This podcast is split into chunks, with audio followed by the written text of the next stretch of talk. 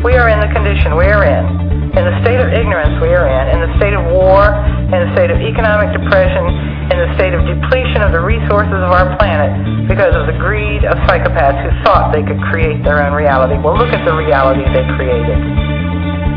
You're listening to SOTT Talk Radio, the world for people who think.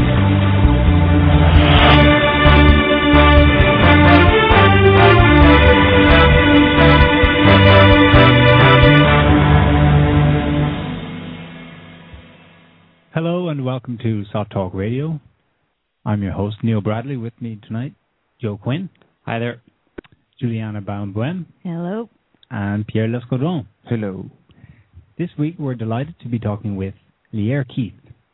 Lierre is an American author, um, an activist. She's the author of one book in particular that we just can't get enough of. We've been talking about it for a couple of years. I think it's been out three years. It's called The Vegetarian Myth Food, Justice, and Sustainability. It's uh, it stimulated a lot of discussion online, even on our own forum. I think we have a thread on this book running into 100 pages or more, um, for good reason. There's a lot of great insights, a lot of good research has gone into it, and um, we're delighted to have Lierre here with us today. Lierre, can you hear us? Yeah, loud and clear, and thanks for having me on your show. Welcome. It's great to have you here. So we're going to discuss the vegetar- vegetarian myth. Maybe the the f- first question that uh, pops up in my mind is uh, in Um, the beginning of your book. Well, I have, Yes. I have a, an Go a more primordial question than that. What is the vegetarian myth?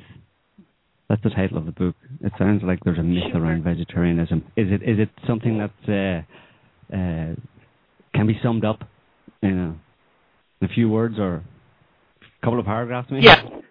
Yes, we can do this. Um, so I would say there are three parts to the vegetarian myth. And I, I just want to start by saying I, I come to this as someone who was actually a vegan for almost 20 years. So I have been Mhm. in that world, you know, as deeply as one can be.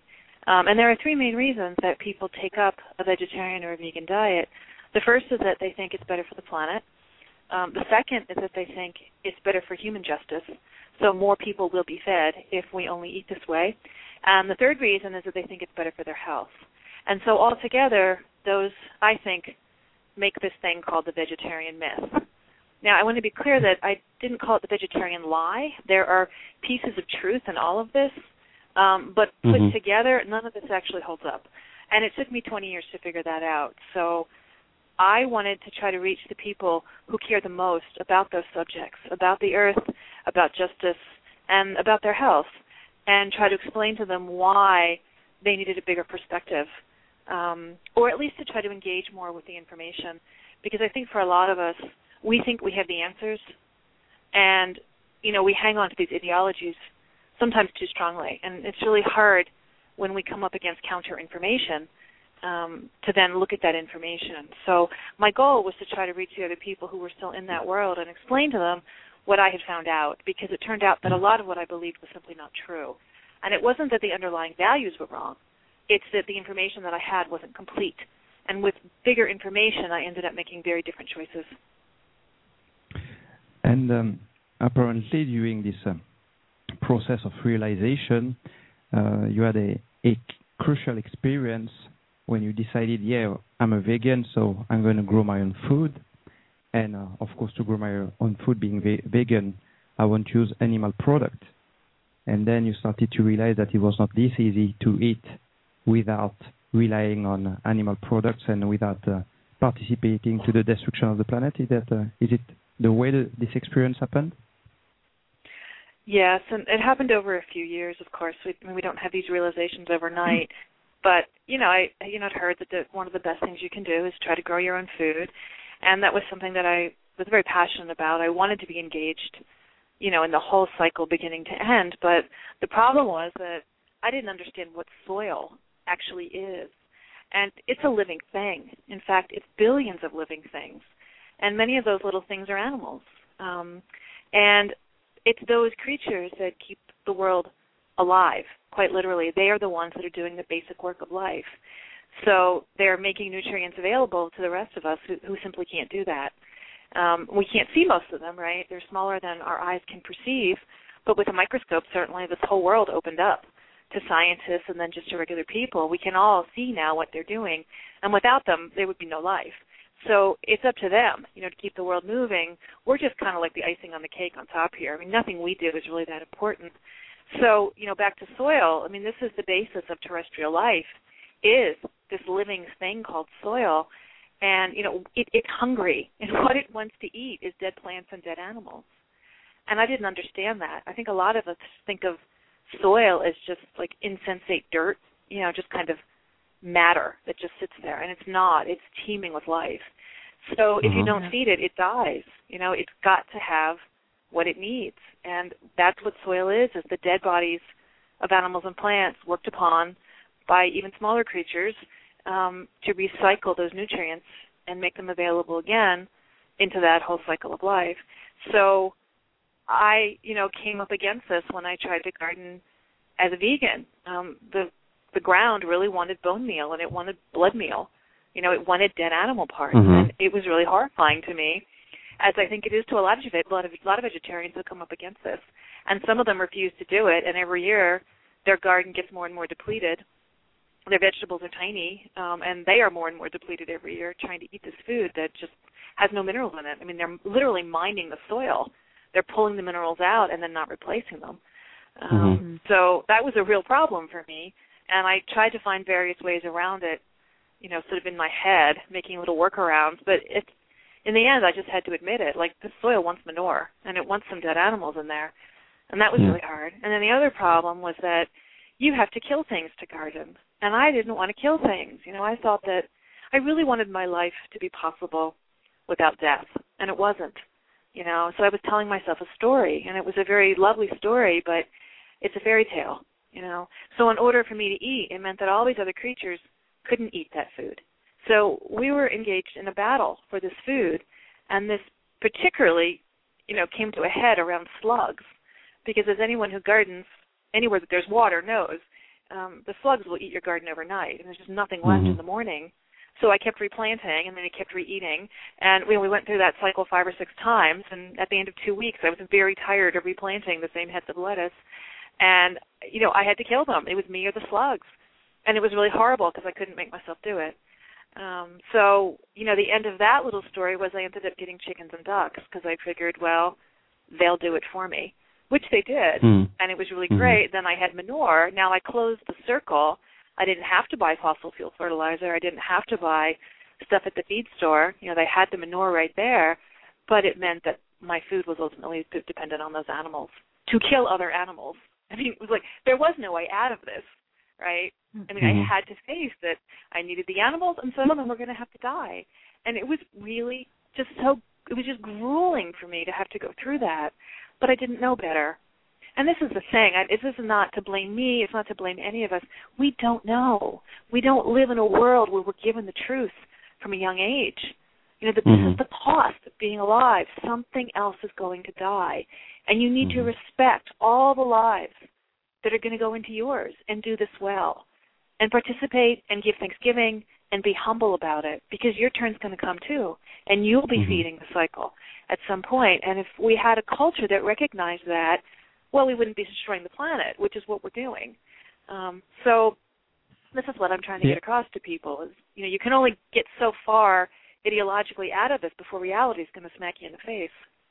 Mm-hmm. Well, there's a lesson right there for vegetarians. I mean, when you say that you got chickens and ducks and you allow them to eat the slugs and other insects in your garden, that's part of the cycle, right? So why are humans not part of that cycle where pretty much everything seems to be feeding on everything else to survive? And you said on other life forms. And you said something really important on your on your book about it when you say, well, people basically have choices. The death that's destroying life which is what most people do, or the death that is part of life. And yeah, it's part of accepting that you have to, you're dependent on the whole system and you should respect it at each level, right? Yes, and for me, you know, when I was back when I was in that vegan mindset, I thought that that was domination.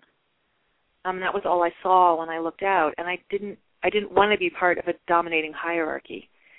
So, mm-hmm. you know, my attempt was to remove myself from it and say, well, I'm not one of the dominators. I'm going to be somebody who respects life by not taking life. But it turned out that that was not possible. You know, that every breath I took was dependent on the death of some creature somewhere. Every time you put your teeth together, you're killing billions of bacteria. Yeah, and those are bacteria there. that like you. You know, those are bacteria that are Mhm. trying to help you. They live in your body. They help you digest your food. You can't help it. It's just it's part of what it is. You know, we we Mhm. have to kill some things in order to live. But it was just a terrible realization for me. It, it took me years to wrap my mind around it and to accept it emotionally. It was it's really hard. And I think that's one of the problems with the ideology that often comes with being vegetarian or vegan. You know, you, you start you start to um, create your identity around it, and then it just Mhm. becomes really hard to question it when it starts to fall apart. So I think uh, just so many people go through this kind of collapse of their worldview when, for whatever reason, you know, the other information starts to invade. It just it starts to crack your system, and it's just a ter- it's a terrible process for many of us. It's very painful. I, I think it's actually one of the most remarkable things about your book and, and, and you is that you came from that place where you didn't want to. You had a, a resistance or a, an abhorrence of um, killing something else to come to the point not only of getting over that and you know accepting that you have to kill a lot of things to to live as most other species on the planet do, but also then to write a book about it. That's for me. That's um, that's pretty unique because I don't see many other people.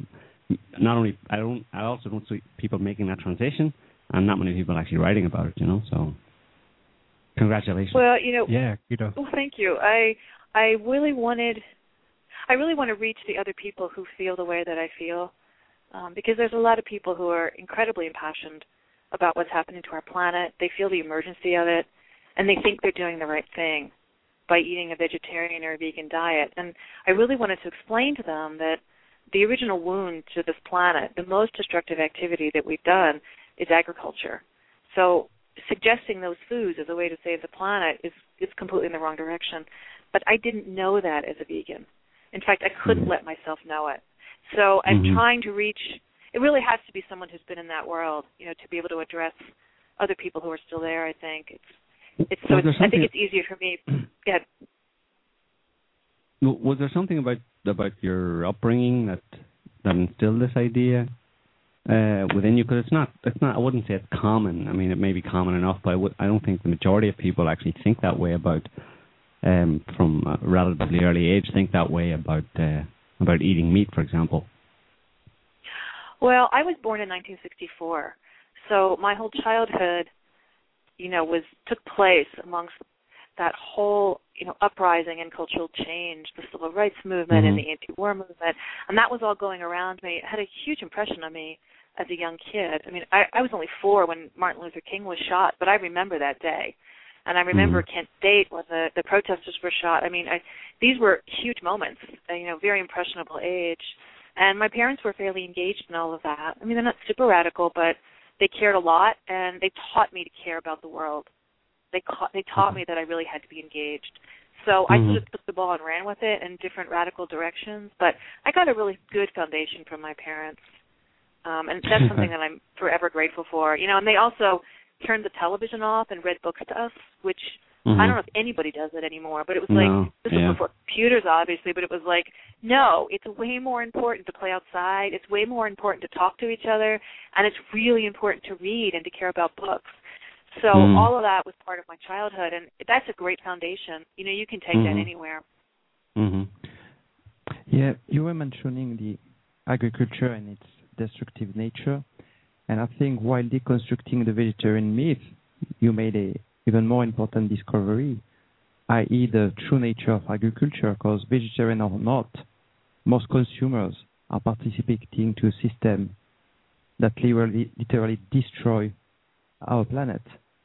So, can you explain more about how modern days agriculture destroy the planet? The planet. Yes. So you have to understand what agriculture is. Um, in very brute terms, you take a piece of land and you clear every living thing off it. And I mean down to the bacteria. Everything has to go. And then on that cleared land, You plant food for humans and humans only. So we got a couple problems here. The first is that it's biotic cleansing. I mean, we talk about ethnic cleansing where you kill people and take their land. Well, this is biotic cleansing because you're killing entire biotic communities. You're just clearing them off. You're driving them away. And that's a long winded way of saying mass extinction. We are now losing 200 species a day. Every hmm. 200 species are gone forever. And those are our kin. You know, those are our brothers and sisters. Um, we need them. And we need to, to mourn their loss so that we will do something to stop this bleed. Um, but that's what agriculture is. So, you know, one problem is you're extirpating all those other creatures and they've got nowhere to go. If you take their homes away, where where can they go? So that's it. It's over. So that's problem number 1. Problem number 2 is that it lets the human population grow to these really large numbers.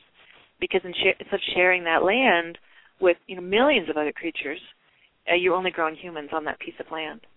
So, you know, to put a number on this, for a hunter gatherer in the kind of climate that I live in, just your basic temperate forest, it takes about a square mile to provide for their basic needs.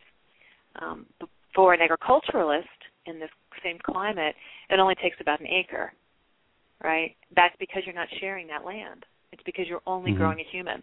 So you can grow a lot mm-hmm. more humans, right? But nobody else can live there.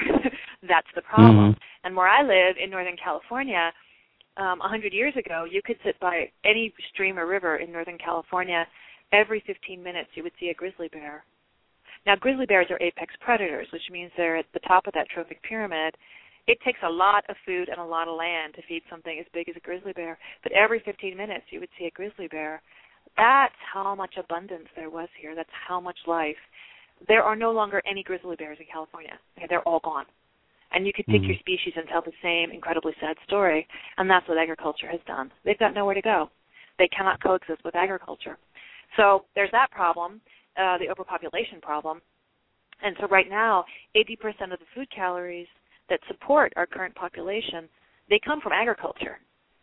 Okay, so what that means is that the human race, I mean, set aside the last 46 remaining tribes of hunter-gatherers, they're still doing something sustainable. But the rest of us, we've made ourselves dependent on this activity that is literally killing the planet. That is a scary thought.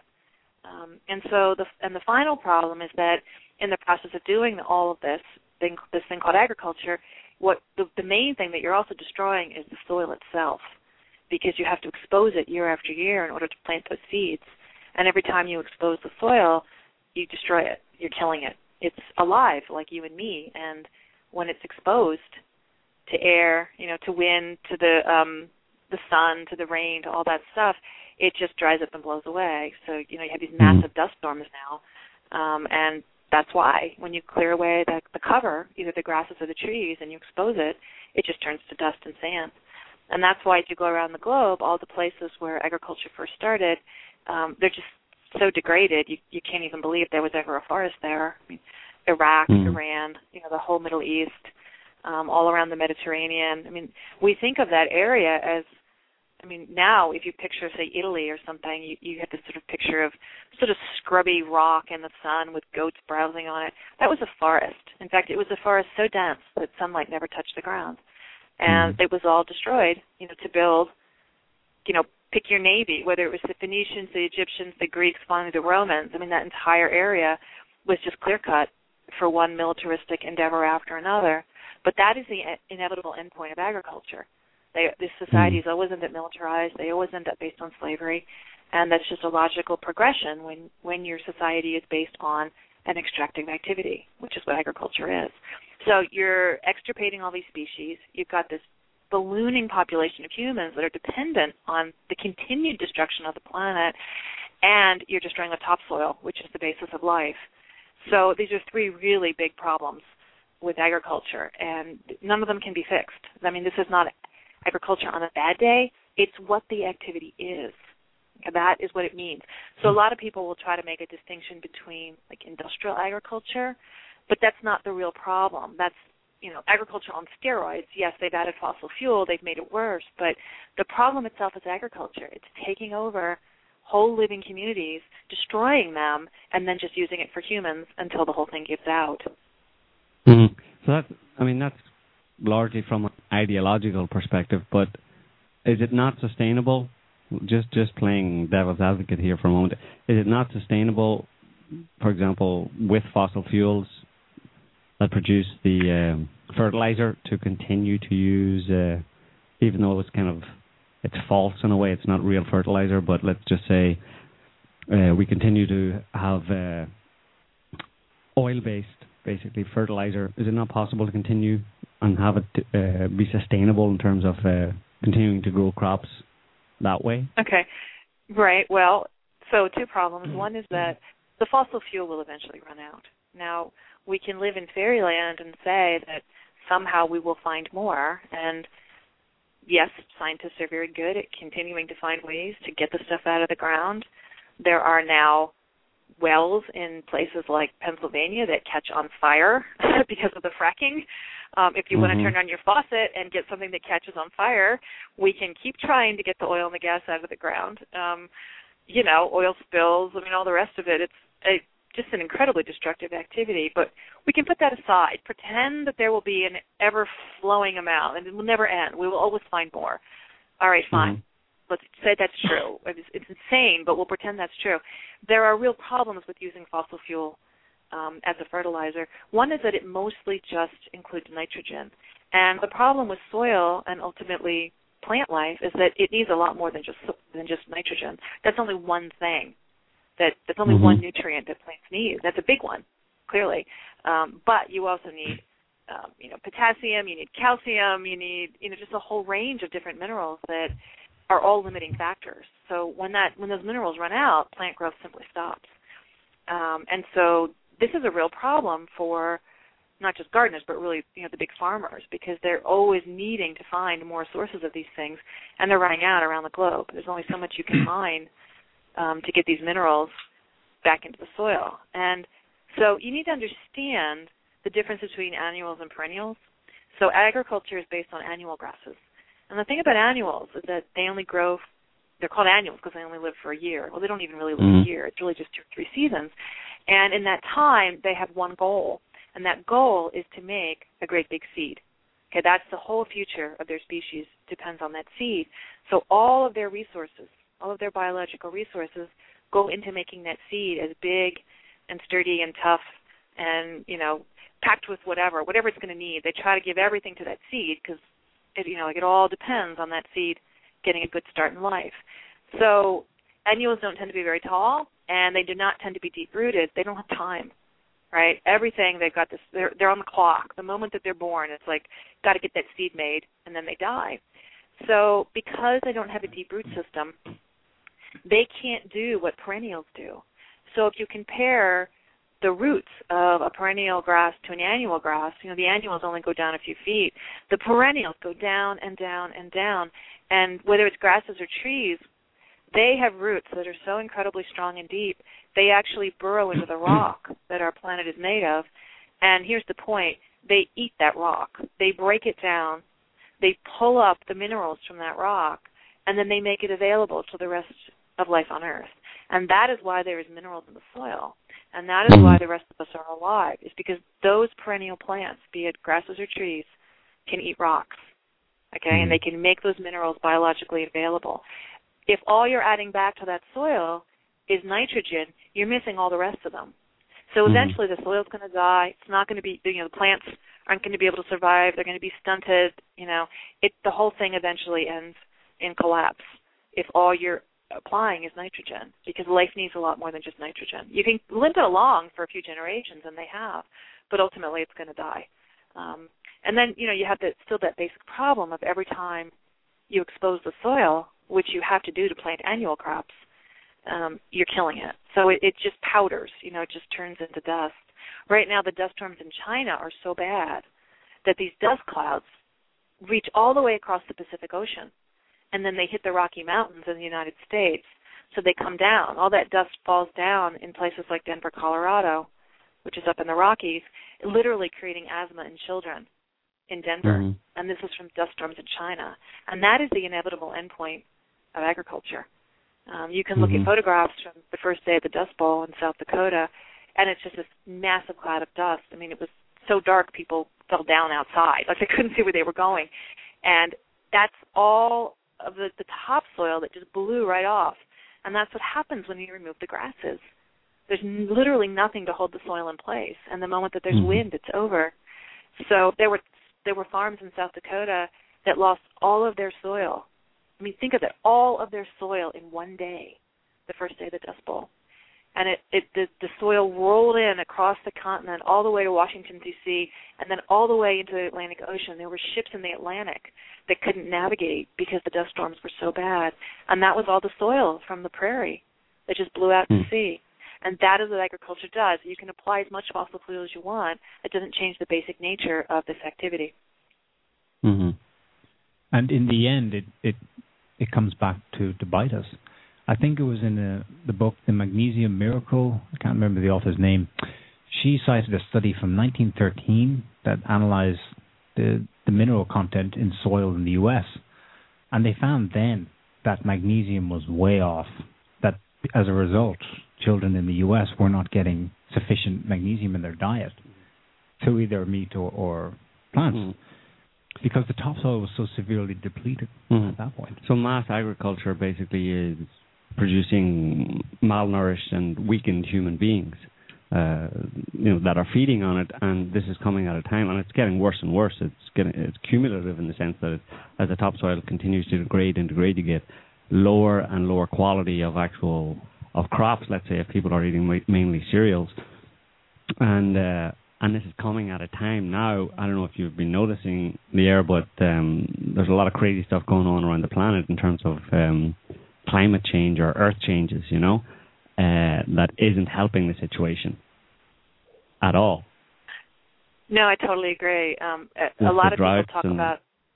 Yeah, no, and it's and a lot of it is just due to this this agriculture. Another thing about having those deep rooted plants is that that's what lets the water table recharge because the Mhm. roots are really deep, and every time Mhm. it rains, um, that makes a little channel. Every root is a little tiny channel that pulls water Mhm. down, and so that's how the water literally gets down into the water table, and then it recharges that table, and then during drier times, of course, again, the deeply rooted perennials can pull that water up as it's needed and make it available in whatever form to the rest of the community. So without Mhm. those perennial plants, the water's never stored. It just runs off the top of the soil. And then of And course there's no yeah, you get floods, terrible floods, and you get and not just floods of water, but floods with all that dirt, all that silt, you know, Mhm. that just completely destroys rivers and the, the life of those rivers. Um, and then it all piles up at the mouth of rivers. And you can look at this, you know, through history, archaeologically. There were ports in Rome uh, along the, the the coast of the Mediterranean that were, you know, the big Roman ports. They had to be moved two and three times because so much soil had washed down off the mountains. The ports were just completely clogged, and the boats couldn't get anymore. The ships couldn't dock, so they kept having to move the ports um, to match where the topsoil was building up. Um, Mhm. So anyway, yes, all of that is to say, I, I completely agree that, um, and so they call it mining the soil because every time you plant the annuals, of course, they're sucking minerals out, but they've got no way to replace it because annual plants simply can't do that. And if I correctly understand, there is a paradox because somehow hunter gather gatherers were eating mostly animals were preserving or they were not destroying their biotop. So wilderness could bloom around. At the same time, mo- modern vegetarians that are heavily relying on farming and products coming from farming, intensive farming, contribute directly or indirectly to the destructions of those wildlife biotopes and to destruction of wildlife. So the hunter-gatherer who consumes meats doesn't threaten the continuation of wildlife, of animals' life, while the vegetarian who doesn't eat any meat contributes to the destruction of wildlife and animals. So it's uh, everything is uh, reversed. Yeah, that was really hard for me to come to terms with as a vegetarian. But what you're saying is exactly true. So there's two ways to look at like in ancient Greek there's two words for life. And one of them means a specific life and the other one means sort of the life of the whole the life of the species. Hmm. And this again is really the only choices we have. You know, we can kill one individual, but the species goes on, or we can kill the entire species and pretend we're not doing it. But that's what agriculture is, because you're taking over their homes, right? You're making it impossible for them to live there. But yeah, I wanted to ask you. I mean, there it seems that there's a it's really hard to convey this to people and we've had like crazy wild reactions from just sharing your book and i mean the week we published your book in french you know and the very Yeah. first like it had i think it had been uh, online or public available for like 4 days nobody had read it yet and there was a massive campaign you know just to say well this is stupid this is whatever you know and i i'm sure you have uh, a club there of haters or you know people who just don't even want to hear the evidence. And i'm wondering if you know because of all you said about the uh, diet and the nutritional aspect as well and the the effect that grains can have on the brain you know how how do we get out of this vicious circle? Because people are being malnourished and are having this sort of cognitive you know blockage there where they can't think they can't question what they've been told for years and years and years. So they go on the attack or on the uh, on just plain denial. How do you go about you know trying to you know put the truth out there and at the same time you know understanding that maybe what's causing this blockage is an effect of what they're eating actually? It's a very hard thing to have to tell people because well they don't want to hear it. But a lot of times their behavior is the best evidence. I mean, they're proving my point better than I ever could. yes But I've been there, and I know how my brain felt when I did not have enough good quality animal fat. In fact, I had no animal fat for almost 20 years, um, and it was it's just horrible. You cannot keep a stable mood. Mhm. You know, I would lose my. I couldn't like if I couldn't find my wallet or my keys or something. I would sit on the floor and cry. Like I just couldn't. There was no way. Just the tiny little things in life that go wrong. There was no resilience at all in my brain. Hmm. And the moment I started eating eggs, it got better.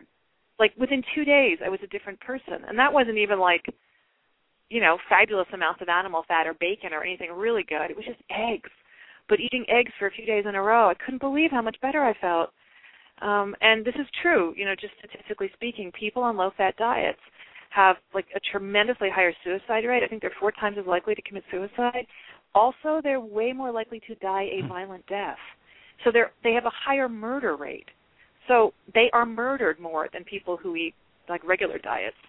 Um, And all of this I have seen. It is really the suicide rate is horrible. Um, and I know why. You know, it's you don't have enough tryptophan, so you can't make serotonin. We all know serotonin is, you know, the happy thing you need when you have to Mhm. take Prozac. But you could just eat food, and in fact, a lot of depression goes away from simply eating an appropriate diet for a few days. I've seen this over and over. I've experienced it myself. Um, it's kind of an amazing thing. And actually, the best book on this is Julia Ross's book. It's called The Mood Cure, and this is her life's work. She is a um, that's her field. She works with addiction and depression, and she treats it nutritionally and has a, just a stupendous success rate. So, if these are issues that any of your listeners are, are dealing with, depression or addiction or anxiety, that is a Mhm. fabulous book. It's called The Mood Cure, and this is what she goes into the, the biochemistry of the brain, and how if you don't have enough protein and good quality animal fat, you are so at risk for things like depression and addiction. Um, addiction in particular, because it's your brain is trying to, to normalize, it's trying to stabilize. And if you're fighting your brain, you're not going to win. I mean, your brain is going to crave until it gets what it needs. So this is not an emotional failing. It's not a you know a political failing or an ethical failing. It's simply biologically true. You need certain things, but it's it's really hard. A lot of the people who email me, um, it's I think one of the conditions that I hear over and over is the depression and anxiety, and Mm. they go ahead and they try it because they're so desperate. So they will eat a more appropriate human diet for a few days, and then they write to me and they say, "You you saved my life." You know, I was so depressed Mhm. I couldn't get out of bed. I can't believe how much better I feel, and I've gotten those emails over and over, and it absolutely makes up for the hate mail because just to Mhm. know Yeah. that you know I've I- saved somebody from, and I ha I mean I lost 20 years of my life to depression. I know how bad it gets. I mean I Mhm. have nothing but compassion for these people but they need to broaden out a tiny bit if they want relief because eating what they're eating, they're never going to feel okay. It, occur, it occurs to me that um, I know we we're talking about vegetarians here, and we're laying a lot of the blame on on vegetarians, but it seems to me that there'd be an awful lot more people who are not vegetarians who would have a serious problem with the idea of getting rid of uh, you know industrial agriculture, i.e., and the reduction in um, in, in availability of cereals and grains that, that that would involve because a lot of people, I think most people, especially in the Western world, who who eat meat, it's only a small part of their diet compared to cereals and grains, and they're kind of addicted to them because basically cereals and grains break down into sugars uh, in your body, and, and sugars are not only addictive but very harmful to uh, to, to to human beings, to human health. Uh, they're they're the source of a lot of um, modern illnesses that didn't exist, uh, you know, hundred years ago.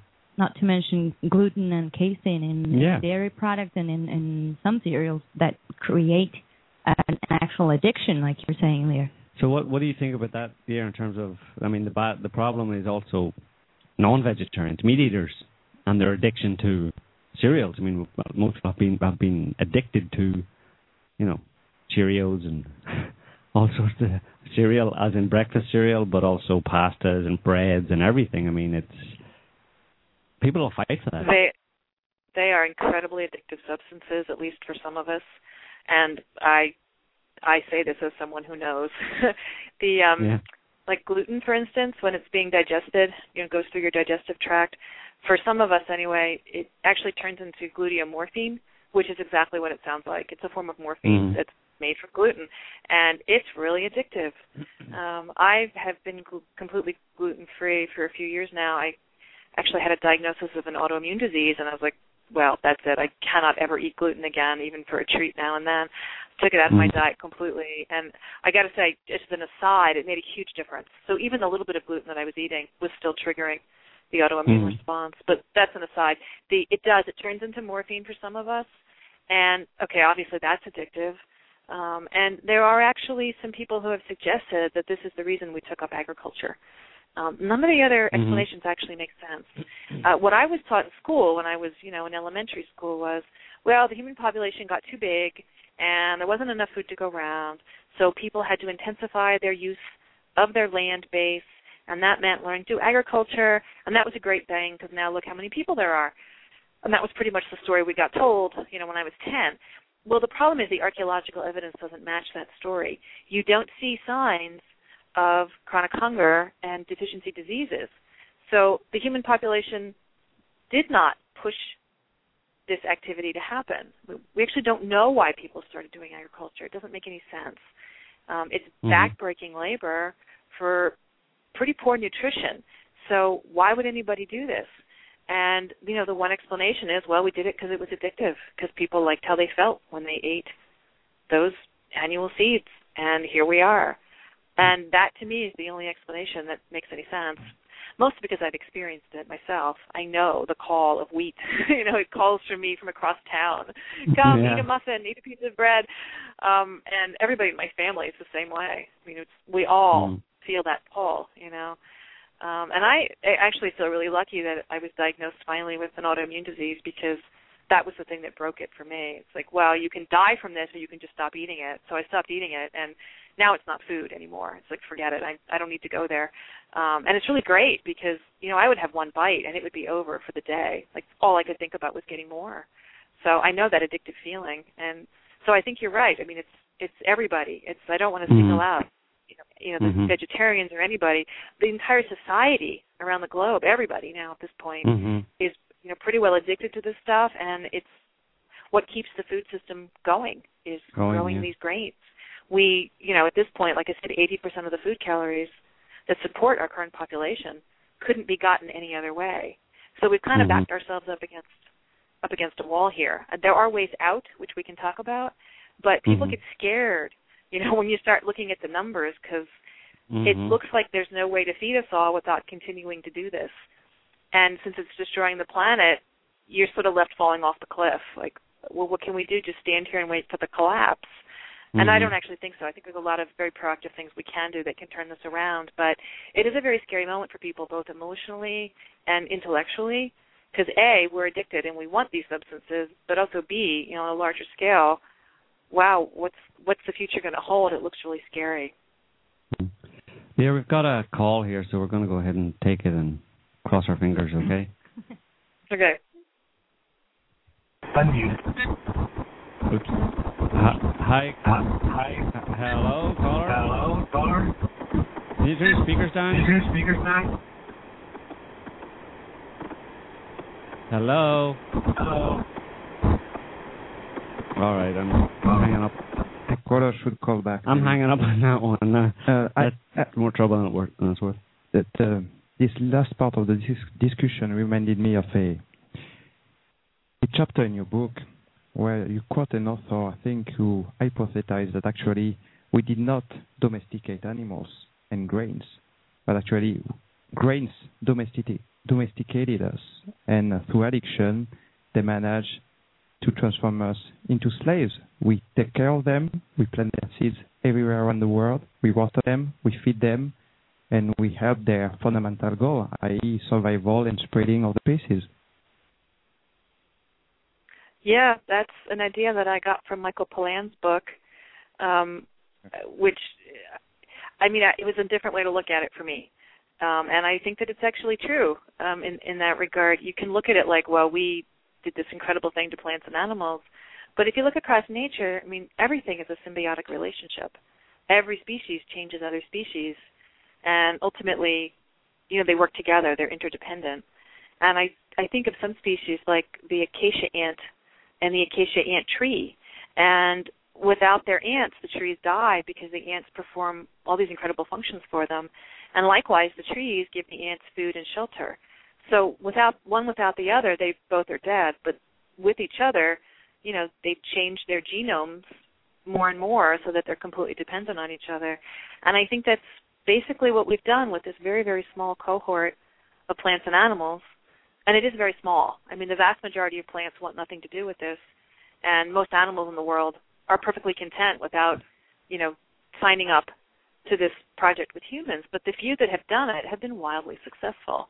And the example, of course, is wolves versus domestic dogs, where in the United States, anyway, there are fewer than 4,000 wolves, but there are 50 million dogs in this country. Mm-hmm. So the dogs that went ahead and said, sure, let's hitch our fortunes together, yeah, it worked. I mean, half of them get Mhm. Christmas presents. I mean, they live better Mhm. lives than plenty of people in third world countries. And I speak here of my dog, Mhm. who was completely spoiled and, you know, sleeps on my Mhm. bed and has a couch to herself and God knows what all. But it worked, you know. And you can look you can look at it the same way from the perspective of wheat or, or corn. You know, what did they do? Well, they offered us this little happy hit in our brains, and in exchange, we ripped up the prairies, we pulled down most of the forests, and we turned it over to wheat and corn. So, you know, from a species perspective, like they got what they wanted, and they've conquered the world. Yeah, I just wanted to I wanted to um, talk a little bit about the ideology behind vegetarianism and see if we can't uh, deconstruct some of the most common arguments that are used. I mean, you mentioned earlier on that you know you noticed that you know everything eats everything else in this life. You know, right from the bacteria up to you know lions and tigers and bears, and then humans are just an extension of that. So I mean, vegetarians have to admit that, like as you saw, your chickens and ducks ate the slugs and the other insects, and then in the wild, something would be eating those chicken and duck, chickens and ducks, and then on up. So, I mean, are are there vegetarians who accept that as a natural cycle, um, and that humans are involved in that? And is their problem really only that the way animals are treated by humans. I mean, if we could get rid of factory farming and the abuses and cruelty that are involved there, would all vegetarians turn around and say, okay, as long as we can do it naturally, then we're all we're cool with that? You know, I think there's a wide range of diff- of viewpoints on this. So it's Mm. I don't know that I can speak for everyone who is in that world. Um, Mm. So what I would say is there's definitely people who, you know, the real issue is that that animals are, are tortured in factory farms, And I Mhm. think that's something we can all agree to. It's just horrendous on every level, and it needs to stop. And that should be Yeah. something that we can all work together on, right? I, I don't know anybody who Mhm. can defend these practices. I've just never No. met a single soul who thought it was okay once they understood what was going on. These are sentient beings, and they're just subjected to horrible things. And you know, this Mhm. doesn't need to happen. So, on that level, one would hope we could all get together and work. But you know, if you go to the different websites and read the journals and and everything, especially more the vegans, I think, than the vegetarians, and they they really hate the idea of quote happy meat. I mean, they for them, and this would have been me, you know, at the time, any any human use of animals was wrong. That that, that was always Hmm. going to be domination. So, um, you know, I used to have a button: "Animals are not ours to use, wear, or experiment on," and that, I'm still against animal experimentation. Um, I Hmm. do have a leather jacket. Uh, Mhm. so I changed my mind on that. Um, it was actually kind of a funny moment because I'd been eating meat for a few years, and it suddenly occurred to me, oh my God, if I'm eating them, I might as well wear them. So I let myself lust after a leather jacket finally, and I got one. So all right, that's Yeah. my big admission. I have a leather coat. I love my leather coat. Anyway, um, evil me. I know it's terrible, but it was like, look, really, what what's going to happen to the skin? I mean, we should be using every Yeah. part of the animal. I mean, Absolutely. act, we should. I, we should be making soap out of some of it. You know, like we should be using the hide. We should be using the feathers. Should be pillows. I mean, there's a use to be put. You know, we can make musical instruments out of the sinews. Like all the things people have done with every part of the animal, and I don't know, whatever. So that's an aside. Um, so, but yes, and so I think that there's this range. Um, there's definitely people who would say, you know, if we can get rid of factory farming, I don't have a problem with the rest of it. And I think Mm. those are people who are a little more realistic about the nature of life. They personally don't want to participate, and they feel like, well, if I eat these foods instead of those, there's no death. And that's the point where I think they're fooling themselves. But you know, it makes them happy. I don't really care. You know, like you just do what you're going to do. Mhm. There's, only so many times you can have this discussion with people as individuals. Um, So and then you've got the more the more militant people, and again, this would have been me, who just say any way that humans ever use animals is wrong. That we- don't have a right. That- That's seen as a question of rights. And to me, it's not a question of rights; it's a question of reality. That there's no way Mhm. out of it. There's nothing you can eat that does not ultimately depend on dead plants and animals. And Mhm. you might Yeah. as well accept that so you can do it well. And that was the the- realization that I had to come to. I suppose those kind of people would uh, uh, ascribe a a value to different types of life on the planet. Yeah, I mean, plants, microorganisms, even small insects and stuff aren't so Aren't sentient. aren't as sentient or aren't as important or don't have as much value as a cow or a pig or uh, I'm pretty sure that's the way they see things because what other way is it for them to to rationalize it in their minds if they're eating vegetables and it involves killing animals then they must ascribe a value a judgment to uh, to bigger animals And the broccoli doesn't cry or shout or, Yeah. you know, all that kind of stuff. Well, that was certainly what I believed, and it's kind of an argument that you'll see over and over is that there are some animals that have nerves that are like human nerves. Mm. Therefore, we know that they experience pain, and because they can suffer, that's the dividing line. The problem with this argument is that, as far as I can tell from the research that I've done and just from experiencing the world, um, every single living thing loves its life. And I, I used to Hmm. draw that line too, but I don't anymore because you're making a hierarchy. You're saying the creatures that are like me in this very specific way, they're the ones that count. And to Mhm. me, now, I think, why do they have to be like me for them to count? Every living creature loves its life and deserves respect. There's there's like I don't want to live in that hierarchy anymore. And I thought that by doing that, I was the person who was overthrowing those hierarchies, but I just made a new one. And it was still Mhm. based around human beings and what we think is important. Um, and as it turns out, of course, bacteria communicate all the time. I mean, they send each other incredible Mhm. amounts of information. That's why we have a problem with these quote superbugs, is because every antibiotic we make, they outwit us, and they're able to communicate. Every single bacteria can communicate with every other bacteria. They're really just one species, bacteria. They're fascinating Mhm. creatures, but they can talk to each other, and you know, almost overnight, they can spread around the globe. Okay, this is the new bac- the antibacteria, you know, anti, anti antibiotic that the humans have come up with, and this is how you fight it. And so you have resistance almost right away, and that's why now it's only been what two generations of antibiotics, and we're running out. you know, because they're smarter than we are. They're outwitting us mm-hmm. and they're communicating about it. So that's bacteria, and then you get to plants, and plants do incredible things. The more you find out about plants, they communicate, they help each other. Um, if one plant in the community is being attacked by insects, the other plants will send um, insecticides through their roots and try to help that other plant fend off whatever the attacker is. They'll tell each other, um, like if, if there's a, a deer or a bear in the woods and they brush up against some plant, that plant will tell all the others in the neighborhood, hey, there's a big creature walking by, stiffen Mm-hmm. up a little bit, you're going to need some help. And so then all the other plants will, you know, do whatever it is they do to get a little stiffer so they can, um, you know, in case they get bumped up against by a great big bear. Where I live in the redwood forest, there are actually albino redwoods, and they can't Hmm. make chlorophyll. Yeah, so they're not green; they're actually kind of a pale white color. Um, the only reason they're alive, I mean, they can't photosynthesize, right? The only reason they're alive is because the other redwoods feed them. So they never Hmm. will reach, you know, the huge height of the real redwoods. They're stunted, but they're alive and they can live a good long time. But it's because the other plants in in their community send them nutrients. That's the only way they're alive. And plants do these kinds of things all the time with each other.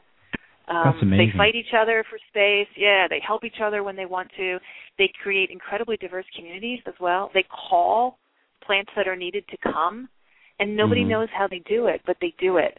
Um, so there are seeds that arrive, and it's not random. But like, how do the seeds know to land there? And they don't have propellers. They don't have arms and legs.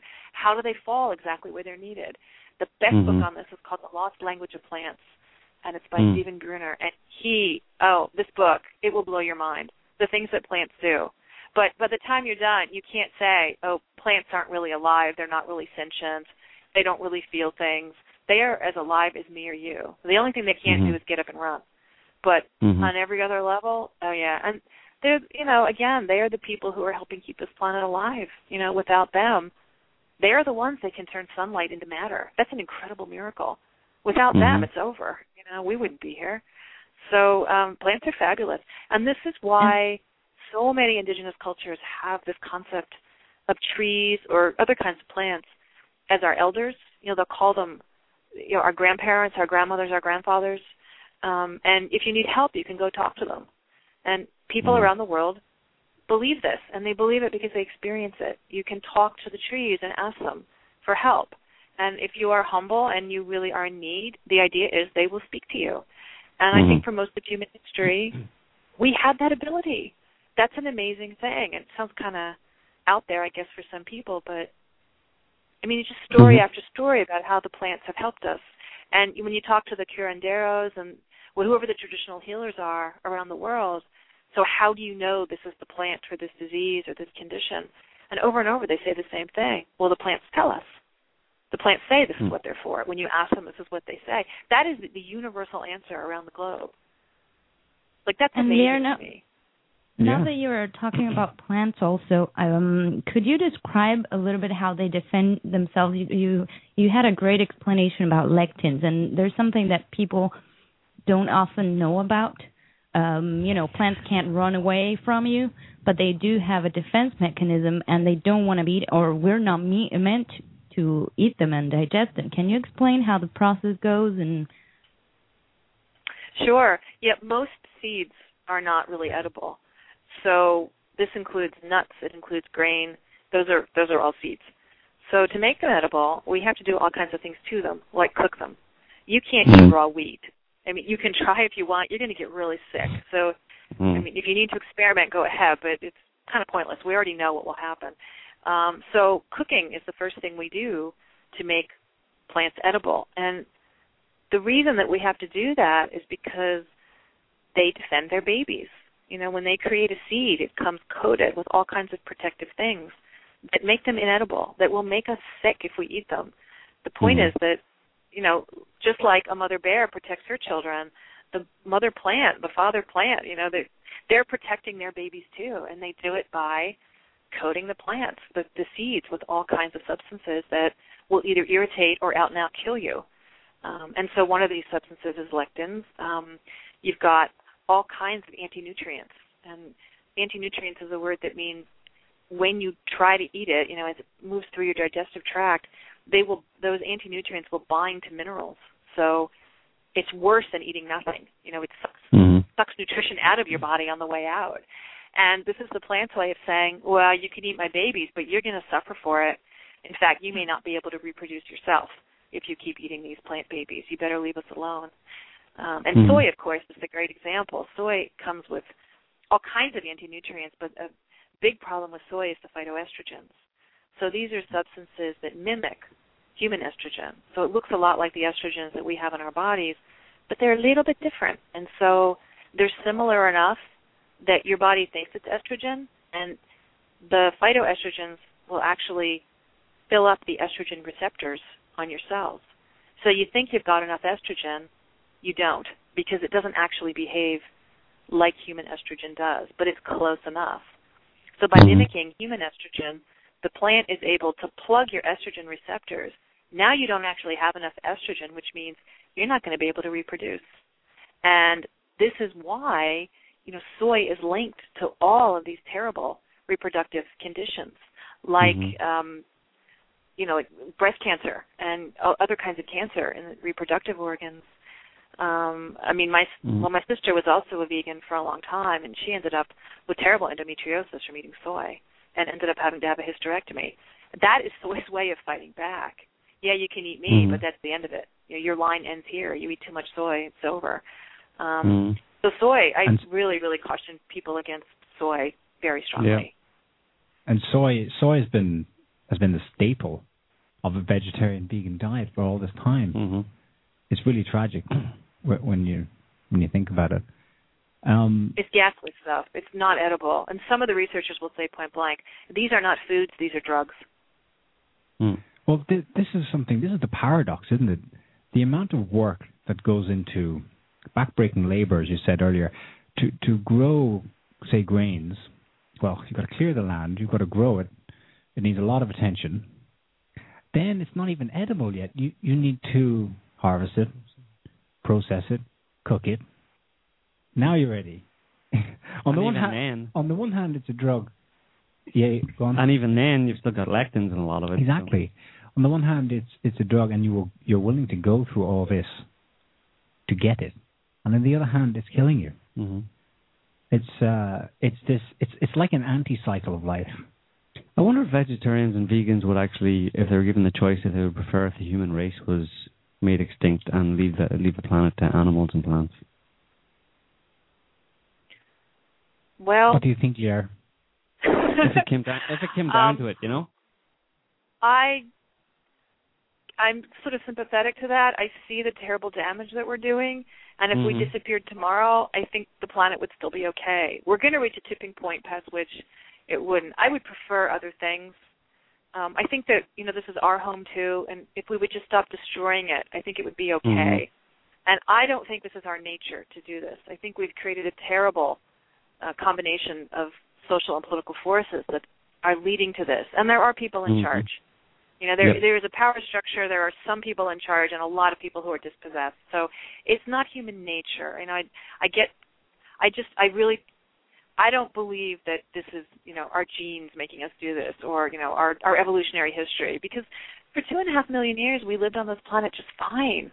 You know, we were Mhm. participants, and you can look at the first art we ever made, and you can see that that we had awe and thanksgiving for the creatures that gave us life. And in fact, we were so compelled by that awe and thanksgiving that we figured out how to do art, which is pretty amazing. You know, Mhm. like that that was that we were so compelled to say thank you that we learned how to draw. You know, we had to express it somehow. And I so that's where that's where I come from. I think that that is more in our bodies and in our our brains is that awe and that that that that just that drive to participate that that's been it's so hard to get to now, you know, because we're so alienated. But um I I can so I can I'm sympathetic to the urge, at least emotionally, to say, God, if we could just get rid of humans, it would all be okay. Because I think Mhm. pretty much every other species on the planet would probably heave a sigh of relief. You know, they're under assault. They're fighting a war and they're losing. I mean, the from life is losing. You know. Yeah. Apart from the dog, well, people behave do behave like a virus. Um, Right now, yes, we are It- behaving it- that way. Now, yeah.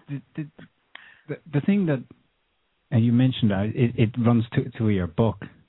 I mean, it, you have this overview of history, let's say the last 10,000 years, since the dawn of agriculture. And people can look at that and go, well, that's a long time. I mean, it's, you know, your insights are great, but wow, we're, we're locked in this. You know, this is all we know agricultural civilization.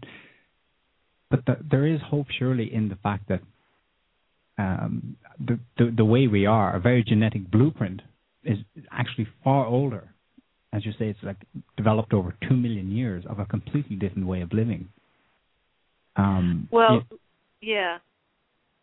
Loren Cordain, who's an expert in Paleolithic nutrition, he uses this image of a football field. So that's an American football field. I don't know how big a European soccer field is, but Mhm. anyway, great big field, right?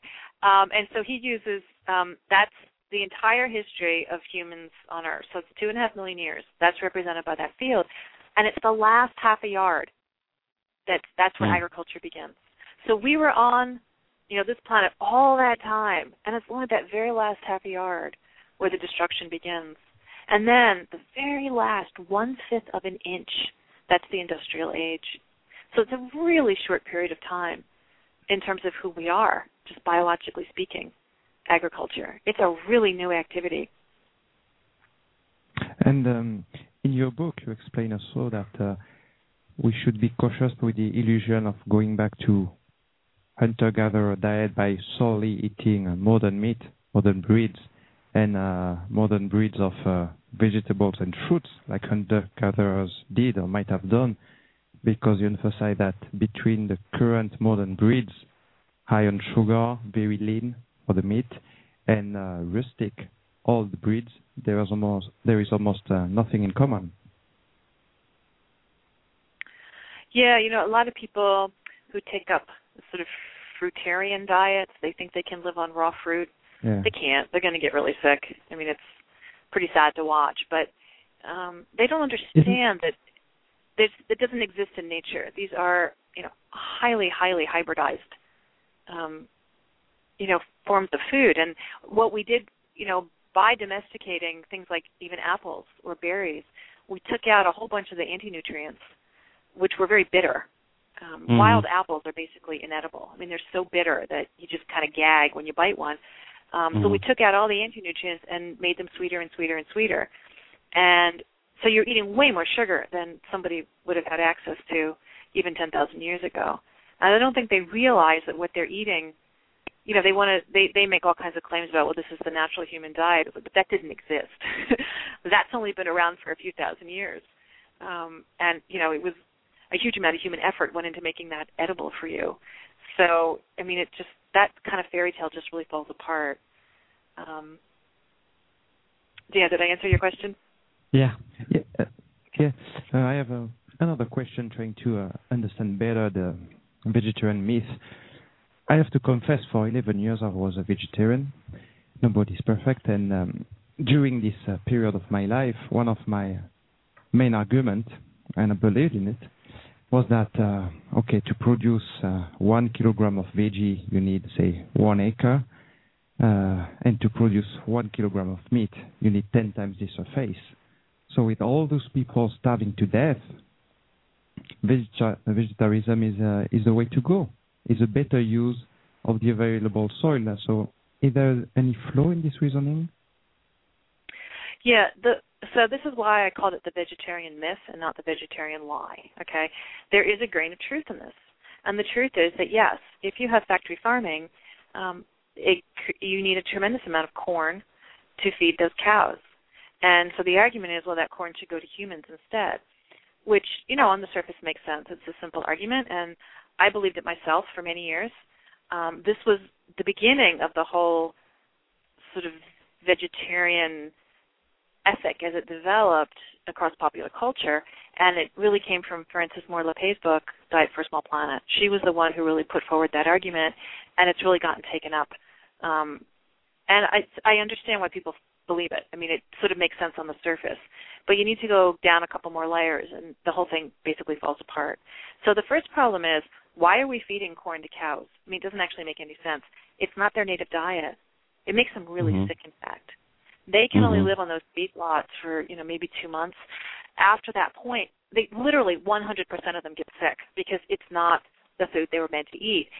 For one problem is it's way too acid. Um, they're supposed to eat grass, right? Mhm. But when you feed them grain, it turns their they have four stomachs. The rumen becomes way too acid, and literally it'll it eats holes in their stomachs. So then they get all this blood poisoning um, Mhm. because all this you know half digested whatever with all the bacteria is getting into their bloodstream, which of course creates liver disease because the poor liver is trying to clean the blood. So all of these animals go to slaughter very sick.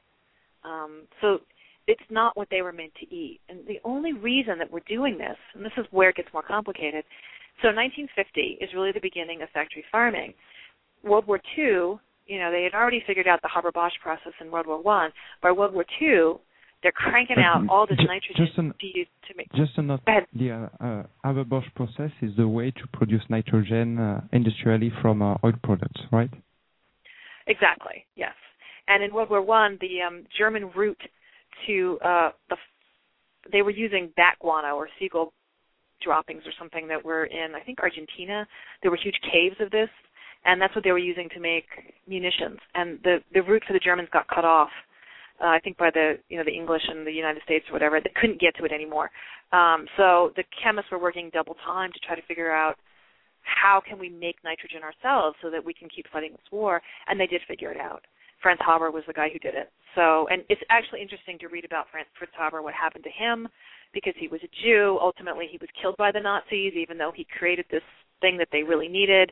You know, it ended very, very badly for him. Um, you know, being involved in the scientific world, and his wife actually committed suicide because of what he had done. Um, he created mustard gas and some of the really toxic gases that were used to kill people on the front, and she couldn't stand it. She was also a um, a, a scientist, and she killed herself. Um, she just couldn't. It was unbearable to her what what this man was doing. But you know, having done all these wonderful war services, he was then put to death by his own country for being Jewish. So I mean, Hmm. so like this story just has no good ending anywhere that you look at it. His son also Hmm. committed suicide, which is just completely heartbreaking. Like the next generation still was a mess. Mhm. All of this just death and destruction, right? I mean, it just the saddest, saddest story. Anyway, this was who invented the Haber-Bosch process. So yes, so by night by World War II, they've got it down to a, really down to a science. They're cranking out all this nitrogen. The world the, the World War ends. So what do you do with all these, you know, munitions factories? Well, in the United States, they turn them into fertilizer factories. And by 1950, the Green Revolution really kicks off. So now they've got all these, you know, all this nitrogen fertilizer just pouring out of these factories. It all, of course, ends up in Iowa and Nebraska and you know, the Midwest, what used to be a prairie, and it's dumped all over the place. And this mountain of corn is created with this fertilizer. There is so much corn; it's got nowhere to go. And at that point, corn becomes so cheap on the market that it makes economic sense to take cows off of their native habitat, off of their free diet of grass. Grass just grows, right? Um, Mhm. and put them basically in cities. I mean, they're living on concrete floors in horrible buildings, totally crowded conditions. You're packing them into a city essentially, and feed them this bizarre stuff that they're not meant to eat, and then it's corn. And it's only because corn got so cheap. Up to that point, factory farming it had never existed. I mean, it couldn't exist until corn was that cheap. So the only reason we have factory farming is because of the Green Revolution. It's because of the Haber-Bosch process. So um, now, what happens in the Midwest every year here in the United States, we have this thing called the Farm Bill, and the government gives out these subsidies to farmers. Um, there are six corporations that essentially control the world food supply, and because they have a monopoly, they're able to drive the cost of grain below the cost of production. So no matter how hard these poor farmers work, um, they cannot keep their heads above water. They cannot turn a profit because it's a monopoly system, right? So the grain is super, super cheap on the market. It costs them more than that to actually produce it. So now next year they have to produce even more to try to make a couple pennies more by producing more, but that just drives the price down even further.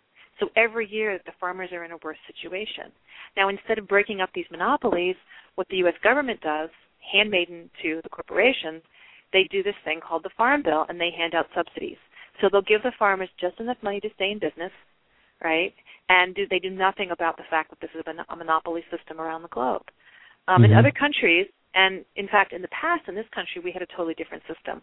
This was not how food was produced, and we didn't let this happen. But of course, all of that got deregulated under Ronald Reagan in the 1980s, and now farmers are just in this horrible position. The number one cause of death for farmers in this country and in India is suicide, which is very grim, right? It doesn't matter whether you're in a really rich country or a really poor country or somewhere in between.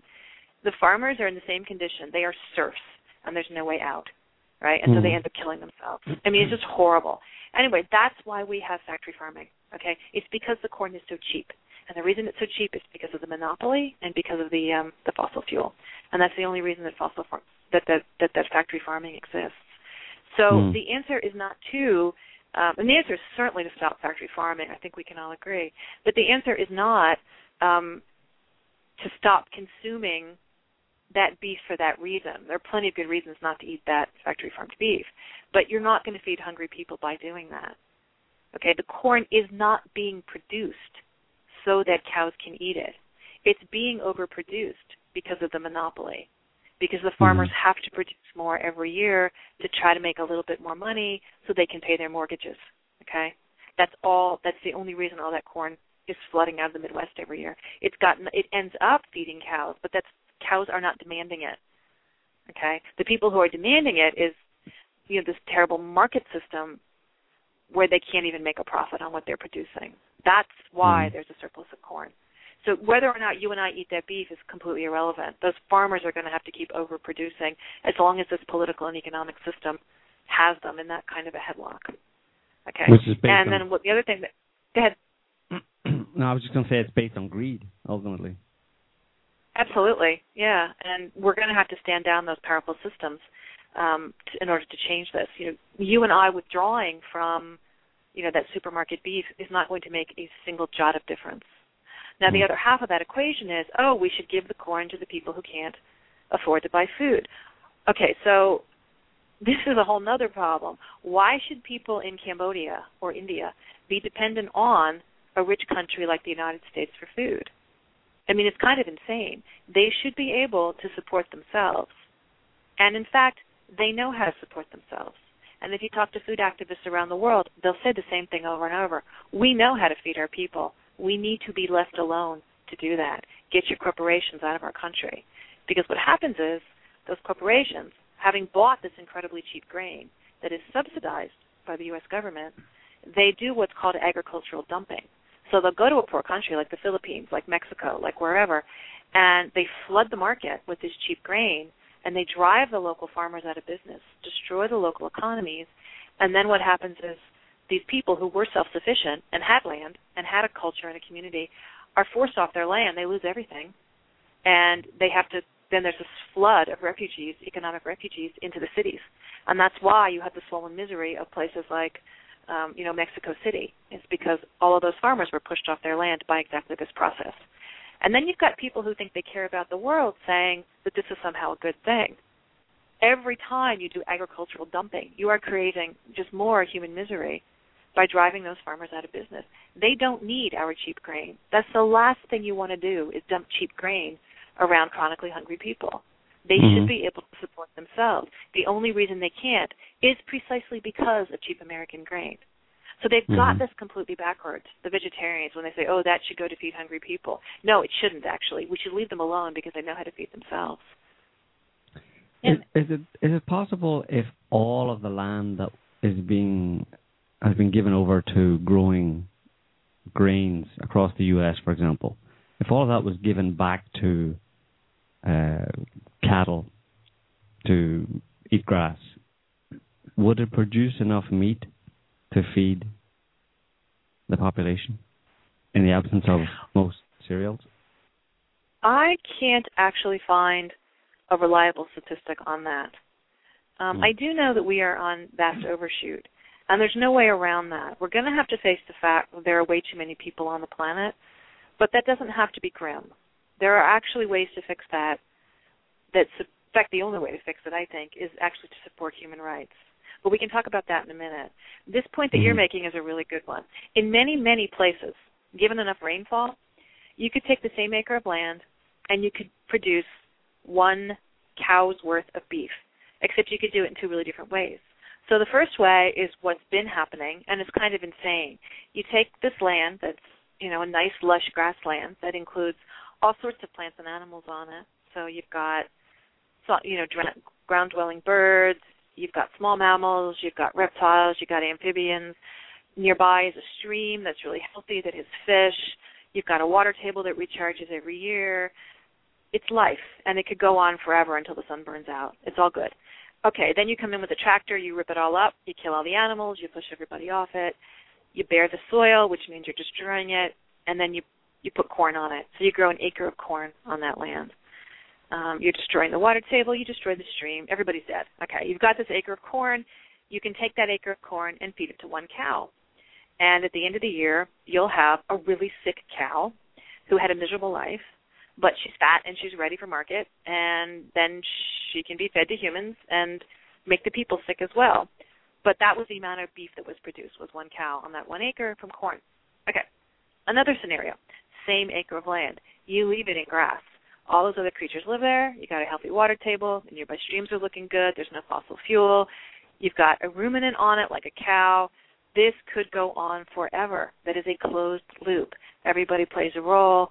At the end of that year, you've got the same amount of beef from that cow. But it's really good beef. She had a good life that and the life of that place, that biotic community, is completely intact, and you can feed the same number of humans off it. This is true across many, many, many miles of land, square miles of land, where there's enough rainfall. You have this scenario where you can do one or the other. And we've been doing this totally insane thing on agriculture and factory farming. And at the end of the day, you know, scenario two is the one that just makes sense on every level, but that's not the one we're, we're doing. Um, mm. But it's the same amount of food. And I think that's really what you're asking. Is that in many places, yes, you will have the same amount of food, um, but it's healthy food, it's humane food, and it's food that is participating in a very resilient cycle of continuing life. So I don't know why we're doing the other one. I mean, just on the surface, it makes no sense. I mean, I get that there are political and economic reasons that are psychopathic underneath it all. But exactly. even just on a surface level, like what are these people doing? This is crazy. Mm. Um, so in many places, yes, that is the only way forward is you know to return the grasslands, to well, let the prairies return. You, you, earlier you, you suggested that um, this is this is a matter of policy that this is a choice that is made and it's controlled by a monopoly. I mean, did, do they have even half of the sort of insight or oversight that you're sharing with us today? I, I, is it willingly being done? I mean, I, I cannot imagine the, the, the board of board of directors of Monsanto sitting down to eat anything that they sell. No, to they people. don't. Well, Yeah. it was it was revealed that in Monsanto uh, cafeteria they sell organic food. Yeah. Yeah, they only sell organic food. And Oh, everybody, apparently in, in government as well, in, in Congress, the, the restaurant in Congress or wherever where they all go to eat, it's all organic food. Yet they're all signing Yeah, you bills know- and passing bills, to, to- passing They- bills into law that allows, you know, gives the crap Hmm. to people, you know. Congress also they have a single payer health care plan. All the members of Congress. Mhm. I mean, the irony in that they're shutting down the government now because they hate Obamacare so much, but they get a single payer health care system their whole lives. Mhm. Yeah. Mhm. Hmm. Anyway, um, no, I don't know. The whole thing is so it's just completely psychopathic, isn't it? I I have no explanation on the on, on an emotional level as to what these people motivation is. They Well, have it highly ju- rationalized clearly, and they're just certainly being it. rewarded. I mean, they're making so much money doing this, but there's got to be something they love. You, Psycho- you said it, the two psychopathic. points. There's psychopathy and money. That, Yeah. That's their god. That's the bottom line for them, and nothing else matters. And like I said, they they look after themselves and screw the people, you know. And Yeah. it's really sad because you mentioned earlier how basically the majority of human beings are not for that, eh, are not in that mindset. They don't want to destroy. They don't want war. They don't want the system. They don't You know, and- naturally dominate. And yeah, Right. exactly. They don't want to, they don't want to destroy. I mean, they they would probably follow some kind of you know healthy, harmonious lifestyle if they were left to to Their own to devices. choi- to choose. But the problem is here you have, and correct me if I'm wrong, Lierre, but here you have people who would be well intentioned to begin with. Say it's uh, well, some psychologists say it's one percent of the population are genetically psychopaths. Imagine that Mm-hmm. a majority of those are in power and are making these decisions. And you have these people who are willing actually paying for their poison because they go to the supermarket and pay for that, and then they have to depend on the pharmaceuticals, you know. And I don't want to get all conspiratorial and stuff, but it, I Oh, mean. It, it really looks like that, doesn't it? I mean, it's just a tiny little group of people who are making these laws, um, making poor countries buy their own seeds, and Mm. if you don't buy the patented seeds, you're screwed forever. And you know, it's just a cycle. And and if only people could actually choose for once and decide and and and realize that it's really a handful of these leaders that are, or you know, whatever the the ones behind this monopoly. Yeah, I couldn't agree more. I, it's it's bad out there. Mm. Well, that that um, that little piece of history you gave about the explosion of the use of fertilizers after the Second World War is fascinating. So the, Wo- World War II ends, and they have all these munitions left over. So what do we do with them? Uh, I, it was I can imagine at the time it's, it's a convenient, you know, solution to a temporary problem. But look what it's led to, one thing after the next. And we've got the situation today where the topsoil is so shot that the, the the the grains that were already bad enough, so they tell us can't grow. So here's our genetically enhanced version. Take this, and this will solve the the food hunger crises that were caused by you know their predecessors. So it's like we've gone further and further into this sort of cul-de-sac. hmm Okay, so in terms of the big picture, wh- what can people do? We don't know, but maybe there are some solutions for those of us who do care and who do want to improve our own lives and the lives of flora and fauna around us. So maybe we can get into some some solutions. How do you? you I think I think you've described yourself as a farmer, Lierre. Do, do you farm at home or? Um, yeah, I have um, five acres, and I have um, goats, and I'm going to be getting chickens and ducks very soon. Um, and I have a great big dog. Mhm. So yeah, and a garden. So yeah, and um, I haven't lived here very long. Or this place I've just moved to, but I'm going to be putting in some fruit trees as well. So um, yeah, and before that, I, I've also lived on other smaller farms where we did chickens and eggs and other stuff too. So I have certainly raised my own food. I I get the idea, you know, the the cost of all of this, both Mhm. emotionally Yeah. and economically. It's it's a lot. You know, people don't realize what goes into it, but it, anyway, um, solutions. Yes, I do think that there are some, uh, both on the big picture and on the smaller picture. So, on the very biggest picture, global warming is you know coming down, and they some by some estimates, 400,000 people have already died due to planetary climate chaos, and this is only going to get worse, right? So Mhm. the best thing that we can do for our planet is to take the trashed out grasslands that have been destroyed by agriculture and let the prairies come home. We just let that grass come back. Um, if we were to do that on only 75% of the world's destroyed prairies, within 15 years, we could sequester all of the carbon, all of it, that's been um, released since the beginning of the industrial age. That's an incredible statistic, but you have to remember what prairies do those grasses are really good at building soil. That's their main job. And the building block, of course, is carbon. So they suck the carbon out of the air and they build soil, and now it's sequestered. In fact, just this morning, I was reading a fabulous article about all the abandoned farmland in Russia. You know, the farmers have left for the cities, and the farms just lie there. And of course, what happens is they turn back into either prairie or forest pretty quickly. Um, and somebody did the calculations on the amount of carbon that has been sucked back into the soil because simply because people stopped farming in Russia, and it's it's just an astronomical amount. It's something like I don't know, ten percent of all of their industrial carbon has now been resequestered just by leaving it alone.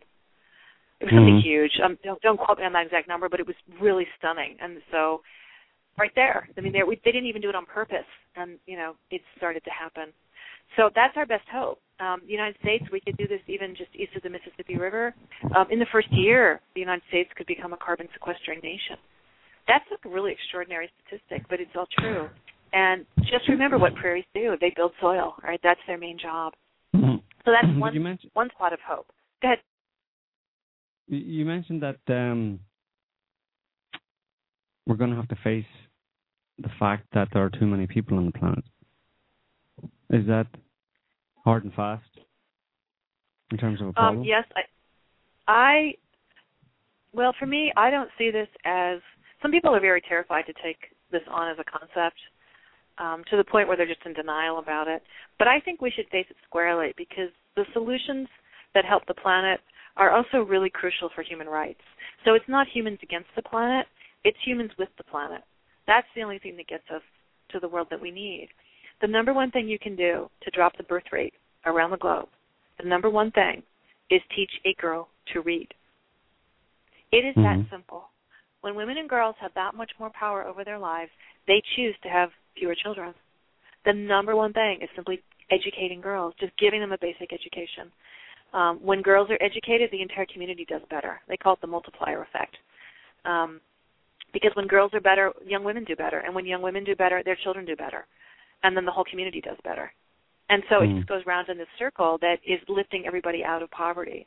But women around the globe have very little control over the uses to which, you know, dominating men put our bodies. So as it stands now, somewhere around half of all pregnancies are either unwanted or unplanned. All we have to do is give women control over their bodies, and the birth rate will be cut in half. That to me is Mhm. extraordinary. And we should care about that anyway because women are human and we deserve human rights.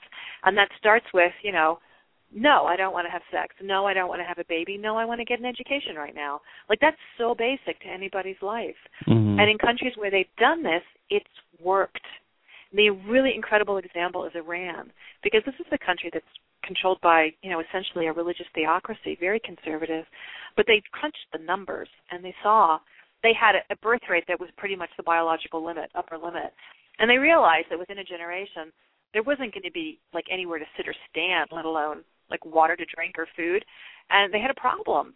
So what are we going to do? So they had a huge meeting with everybody who cared about the issue, and they developed a multi-pronged approach. But at the very center of it was this idea that you had to educate girls and you had to give women some control over their lives.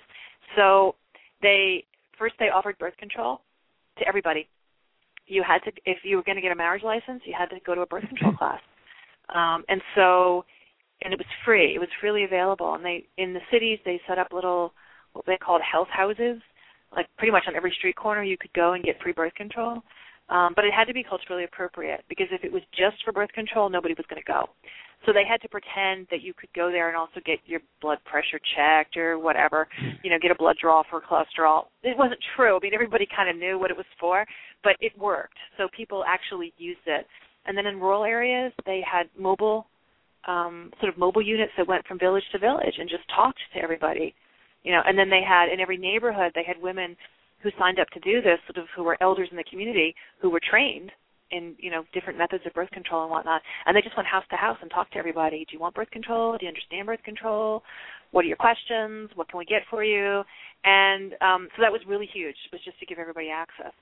A real turning point was when they got the religious community on board, and they got the, the big religious leaders to put out a statement saying that um, there was nothing in the Quran against having a vasectomy or having a tubal ligation. Um, so it was fine. If you if you have enough children and you can't provide for more, that's really important to God, and you're allowed to say you're done. And so, like literally overnight, men were lining up around the block to get vasectomies because they didn't want to have 12 children either. You know, like it was their lives as well that were being impacted by this. So that made a huge difference. And then they had a whole conversation going across the country where um, they got some of the the soap opera writers and the TV drama, you know, the writers of these shows to include talks about birth control and family size um, in the stories. So you would have, you know, a younger woman talking to her mom or something. Oh, I don't know, we're going to get married. What do I do about birth control? And they would have a whole talk about it, just very openly. So they made the conversation possible for everyone. And they had billboards about it. So it was a huge public education thing. They made dramatic efforts to increase increased female literacy. So the girls in school, it went from 25% to 75% within five years, which is incredible. And so keeping girls in school, like everybody understood this was important.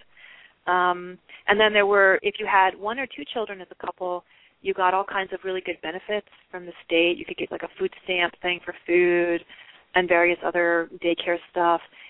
If you've got three children, then all the benefits went away. They didn't penalize you, but you didn't get any good stuff. So there definitely was, you know, a little bit of a stick involved with the carrot, but um, you know, it wasn't like China where they had these just god awful human rights horrors. It was just, oh well, no more goodies. And all of that together within five years, they their birth rate dropped to replacement levels. I mean, this these are things again that we should care about anyway. People deserve to control their reproductive lives. Girls mm. deserve to stay in school. Nobody should be getting married at age 12. Um, and that's all they did. They changed all of that very quickly, which also shows that um, people's desire for children is really plastic. You know, it was actually very malleable. And when presented with facts and other alternatives, they stopped having 12 children. Nobody actually wanted mm. to do that with themselves. So it worked and it worked in a really beautiful way that gave everybody more power and control and more human rights. So this is why I say it's not humans against the planet. It's humans with the planet is the only way we're going to go forward. Yeah. Uh, Lierre, um, allow me to move one step backward about overpopulation. In your book, you explain that since the 19th century, basically, we've been running on phantom carrying capacity. We managed to have such a huge human population, 7 billion maybe, because indirectly we're eating oil. Can you exp- so even if we move back now, transform all the monocrop annual farming land into uh, uh, grazing prairies, we won't be able to feed those 7 billion people no. because they come out from a phantom carrying capacity. So can you explain? Well, she just offered a, an explanation that, or a, a solution to that, which is essentially women stop having so many babies so that people who die off are greater than children who are born. So over a certain period of time, you'll have a population decline. That's a long-term goal. Yeah, it would take two or three generations, but it could absolutely yeah. be done. We don't have to have mass starvation and you know these terrible dystopian movies, you know, Mad Max or whatever. We all have these terrible ideas about, you know, the collapse. It doesn't have to be that way. We could take control of the situation, you know, as a society, as a species, and decide that, you know, for all these really good reasons, nobody needs to have this many children, and we'll just have one or two each, and that's it. And very naturally, the population would simply decline, and we could once again um, live in a really sustainable way. So as the human population shrank, the prairies and the forests could return, and we could go back to simply getting our food from inside those living communities rather than imposing ourselves across them. And I think this is a very doable mm. project. I mean, you can see how it would work. Um, and there are countries that have already tried some of these things and seen how successful they are. We just need the political understanding and then the political will to set them in motion. And that's the problem. Yeah, preceding all of those plans, then we need a revolution. yeah, we do. uh, yeah, we can do all these things. We just need this. Oh, okay. but yeah, I, I get your point. I mean, humans. I mean, we're we're creative creatures. We come up with solutions. We've tried and tested a number of things that have worked. It's just that we have this this this thing stalking us, you know, where for every step forward, it just wants to drag you back too. Yeah. For, for, for every country that that's moving towards, you know, progressive, relatively secular, edu- you know, understand the value of education, trying to really inform its people. You've got two countries that have been bombed back to the Stone Age, a Taliban type clique take over, and this is this continues. You know, this is almost like for for every let's say good missionary that comes out of the West there's two there are two players out there bombing and taking people and countries back into a medieval existence. I don't know. It's just I have I have a lot of faith in, in people and what they can do, but yeah, short of a revolution against this this thing, the beast, um, all these all the the solutions that I mean, for something like like this to, to really work, it would need to come from the top. right? We're going to need all the institutions that now Yeah. control society around the globe to get on board, Yeah. and they're not. You've got, Mhm. for instance, the Catholic Church, which Mhm. can't even wrap its mind around condoms. I mean, it's ridiculous. You got men in dresses telling women what to do with their bodies. I mean, it's just Yeah. completely absurd, right? And Yeah, you know, all across. condoms around time, right? Yeah, thought I- exactly right. Um, Switch that around. Be a solution to the But- the Catholic problem. Yeah, well, Carry they on, just, sorry. I mean, the worst of them are sort of, you know, they're not at least they're not reproducing at the top level, but they seem to have Yeah. everybody else in their thrall. The thing is that's so funny about the Mm-hmm. Catholics is that it's that you know these really heavily ca- Catholic nations have a negative birth rate. Clearly, people are using birth control. I mean, they're Mm. obviously using birth control. You know, like nobody's listening to the Pope. He should just shut up for a while. He should listen to them. You know. But anyway, Yeah. I mean, I hear your point. There's all these fundamentalists of whatever stripe around the globe, and they control the resources, and they let men control women, and you know they control the money, and they control the power structure, and a lot of them are just plain psychopaths, and we've Mhm. let them. We've rewarded their behavior rather than disallowing it. We reward it. And that's the problem with systems like capitalism and like civilization and like patriarchy. The scum rises, you know, and they get rewarded Mhm. um, they should have been thrown off the ice floe when they were four, and it was clear they weren't going to play well with others no matter what. Mhm. Mhm. Or at the very least, not given any power to do anything. You know, we can Yeah. throw Yeah. some, some fruit scraps from the distance, but we don't. Instead, they rule the world. So, Mhm. I mean, this is why it's so important. It, you're doing the work you're doing. Your publishing house, you know, you put out your books about psychopaths, and that's why I wrote Mhm. books. I want people to understand the scale of the problem, the organization of the problem, so that we can talk about real solutions. And uh, while thinking about it, I'm not sure the solution can come from the top. Well, because as you said, uh, psychopaths are in power, and uh, when you read about psychopathy, one of two main features of this um, strange psychological profiles is A, the power, the quest for more power, more money, and B, uh, enjoying the suffering of others. And through farming, finally, uh, I realized that uh, they reached those two goals. They've managed to transform the whole population into drug addicts, but literally walking deads, who are willing to pay for the drug that destroy them. So they get the money and they get the suffering of others. So it's uh, from a psychopathic point of view, it's uh, farming is a great plan. Mhm. Yeah, it's a pretty perfect system. Yeah. But And it's you know, the only the only good thing is that there are always people who do not want to be slaves. Like you Yeah. pick the period in history, there's always a resistance. Yes. And I have to believe, with all of life at stake, that the resistance will build. Yeah, Yeah. and it, it's a double challenge here. I agree with you. I think uh, if the change comes, it will come from the bottom, from the, the mass movement, people who have enough of uh, of suffering, basically. And uh, there's a double challenge because a there's the you need this growing awareness of the the system you're living in, this uh, psychopathic dimension, the real nature of your elites, and B, you have to be willing to go beyond your addiction. That is uh, uh, blinding your thinking. That is making you uh, subjective and uh, not seeing things as they are. So there's a double challenge to um, to overcome. I I just wanted to uh, investigate a little a little theory that that I have um, and see what you think, Lierre, uh, about vegetarians and vegans. And in terms of, uh, as I kind of mentioned earlier on, the way that they seem to have almost uh, a greater affinity for animals than they do for humans, such as the strength of their their their their disgust and their abhorrence at the at the idea of killing animals and eating them.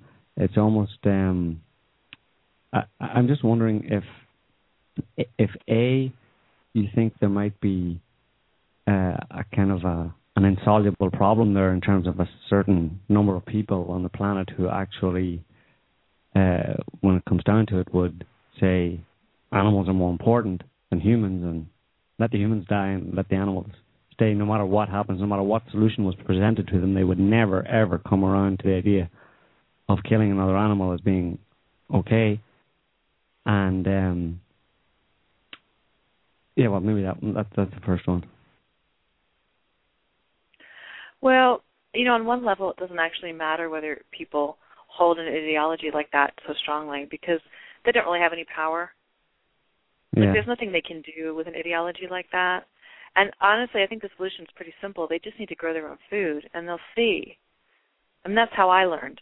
I just tried it myself, and I could see that no matter which way I turned, it dead ended with a dead animal.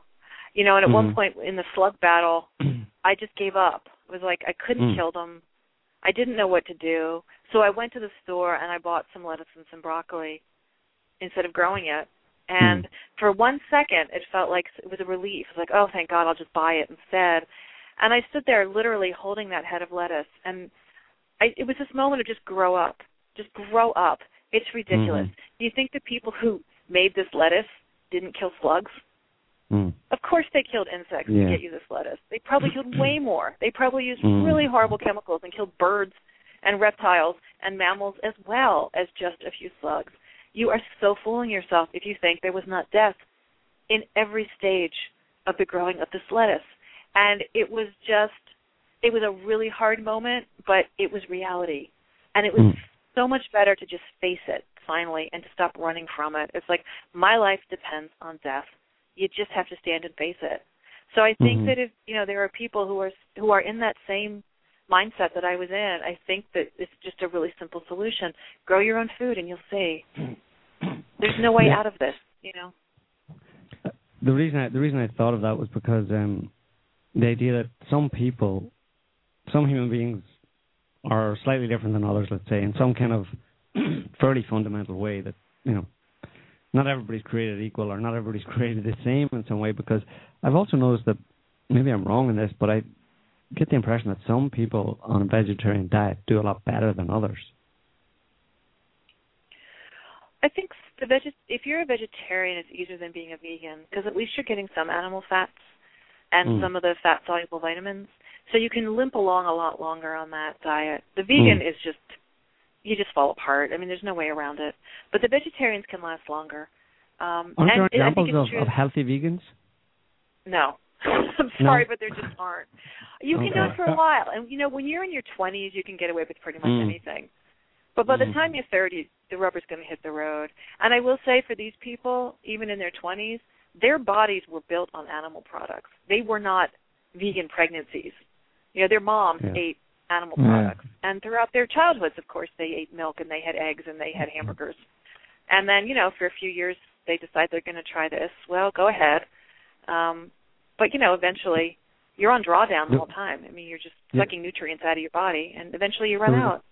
Yeah, there was a case in France actually a few years ago where uh, a mother who had uh, uh, just she was a vegan all throughout her pregnancy and, and beforehand, and um, while she was uh, breastfeeding the baby, the baby eventually died, and they blamed it Yeah. on her diet and Yep. and the, the the breast milk and her diet while while the baby was uh, uh, before the baby was born. The kind of nutrients that the mother was getting were not sufficient to to, to feed the baby. And then afterwards when she was breastfeeding it was uh, not sufficient either and the baby died. And I mean that was a pretty damning indictment of a vegan diet you know Yeah, these stories pop up in the news occasionally, but it's good to remember that your breast milk is only as good as your nutrition. So if you're Mhm. not eating a nutrient dense diet, there's no way to produce that milk. So yes, I would Yeah. want to say mother's milk is always best, but in the case of somebody who's a vegan, no, mother's milk Mm. is not best. Yeah, Mother's milk yeah. is starvation for that child.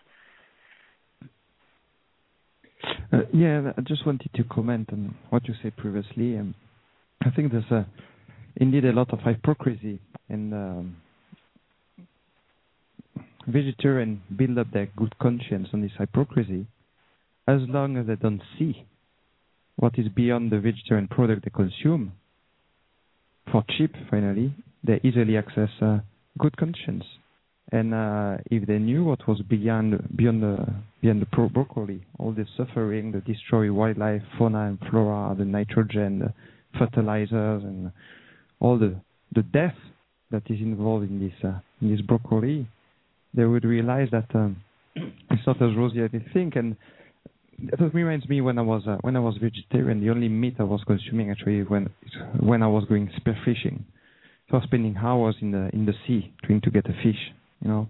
And uh, it's cold, it's tiring. You get the fish, you kill it, which is uh, not very appealing, and uh, you carry it, you have to eviscerate it, etc., etc. It's a lot of work, and uh, and you really feel, feel really bad killing it. And uh, it's as if there's a inversion of values. When you eat the broccoli, you feel good. Okay, I didn't kill any animal. It's all clean. It's all nice. And although you induce a lot of destruction, and on the other side, when you kill a fish by yourself, like a hunter or fisherman, you feel really bad because you face death right in, in front of your eyes. Although, in this case, that might be the less harmful way of feeding yourself because ultimately, uh, then the, the last question, the ultimate question is okay, it's either him or me. Because if I don't eat, I die. You know, if I hit him, he dies. So death will cannot be brought out of the equation. Mm-hmm. Yes, I think Yeah. you're exactly right. It's and Yeah, it's a I hard think- moment. I think vegans and vegetarians really need to realize that by supporting modern agriculture, they are supporting a system that is killing a lot of animals. Um, it's also damaging and ultimately killing a lot of human beings because by encouraging, uh, by supporting modern agriculture, they're supporting everybody around the world eating grains, which is causing all sorts of modern illnesses and diseases that is killing a lot of people. And they're also supporting a system, uh, a hierarchy at the top of the pyramid uh, that, that controls that uh, modern agriculture uh, that is closely tied to corporations and government and military that is also killing a lot of people around the world in a Yeah. very direct way. Yeah. You know, so all the way around they're supporting a very destructive system uh, that kills everybody ultimately, uh, all all forms of life on this planet, from the bottom all the way to the top. Uh, if humans are at the top, but um, it, it's not hard to see how, as an ideology, it's it's attractive for people who care, who are upset with what they see happening, But who want to do something. but who don't think this is and it. maybe You- can't think.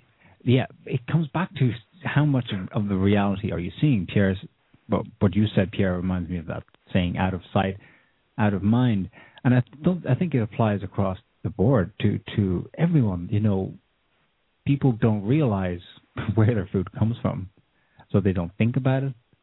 And it's not just vegans, vegetarians. Um, it, it, Lierre, you said yourself a few minutes ago, and I think it sums up your book. Uh, in a, for for me anyway, the lasting impression is that it's about growing up, um, and it's not something that will leave you in despair and despondent. It's life affirming Mhm. because you learn some important facts of life Mm-hmm. That do give you hope, um, and give you ideas. I mean, we, we have you here today, and Mhm. it's great to hear you speaking because you know you've clearly uh, you're passionate about it. You've gone through that process. You've gone through it and you understand. You see more reality and you see more potential in people. You Mhm. see more solutions. It's about facing a, an, an unpleasant reality, the, the the facts of the reality in which we live and the life that we live, and um, and getting out of your airy fairy love and light kind of um, uh, idealistic way of viewing the world that blocks out a lot of the Yeah. reality behind the scenes, and that's what growing up's about. Yeah, We've I, I actually- mean, I, I Go, Go ahead. ahead. Go ahead, go ahead. no, you go ahead. You finish. I just wanted to thank you actually because you might not know it because not everybody will have written to you, but we have thousands of people in our forum, and they actually probably a few hundred have tried to uh, switch, change their diet, and the effect. And the the amazing thing is that everybody has autoimmune issues, you know, all kinds of problems, psychological or or physical and the effects have been amazing. I mean, I'm including us, and um, it's just it's just amazing. And I and I don't think maybe you you know about everybody you're helping with your work. So you know maybe people, if you're listening and you haven't read this book, it's called The Vegetarian Myth by Lierre Keith, and you really really should read it. and it's in French too. Yeah, it's in French. Uh, we translated it, and we're very proud of it. We started that about two years ago because we are so excited by the book. It's uh, very eye-opening, and I can share testimony. I was vegetarian for 11 years, as I said, and uh, after those 11 years, I got uh, really sick, and I got two brain cancers that are considered the most incurable, phase grade three cancers, and uh, it, it was at the time when I changed diet and uh, I stopped being vegetarian, and uh, it, uh, this problem occurred about uh, four years ago, and I'm still alive today, and mortality rate is something like 80%. So, well, you cannot make statistics or rules from one uh, isolated case, but uh, I can testify that I think this uh, diet change contributed contributed significantly to uh, to my survival and Mm. to my uh, good health. So, yeah, thank you for spreading this uh, very important message. I think. Well, thanks for sharing your story. That's that's pretty profound.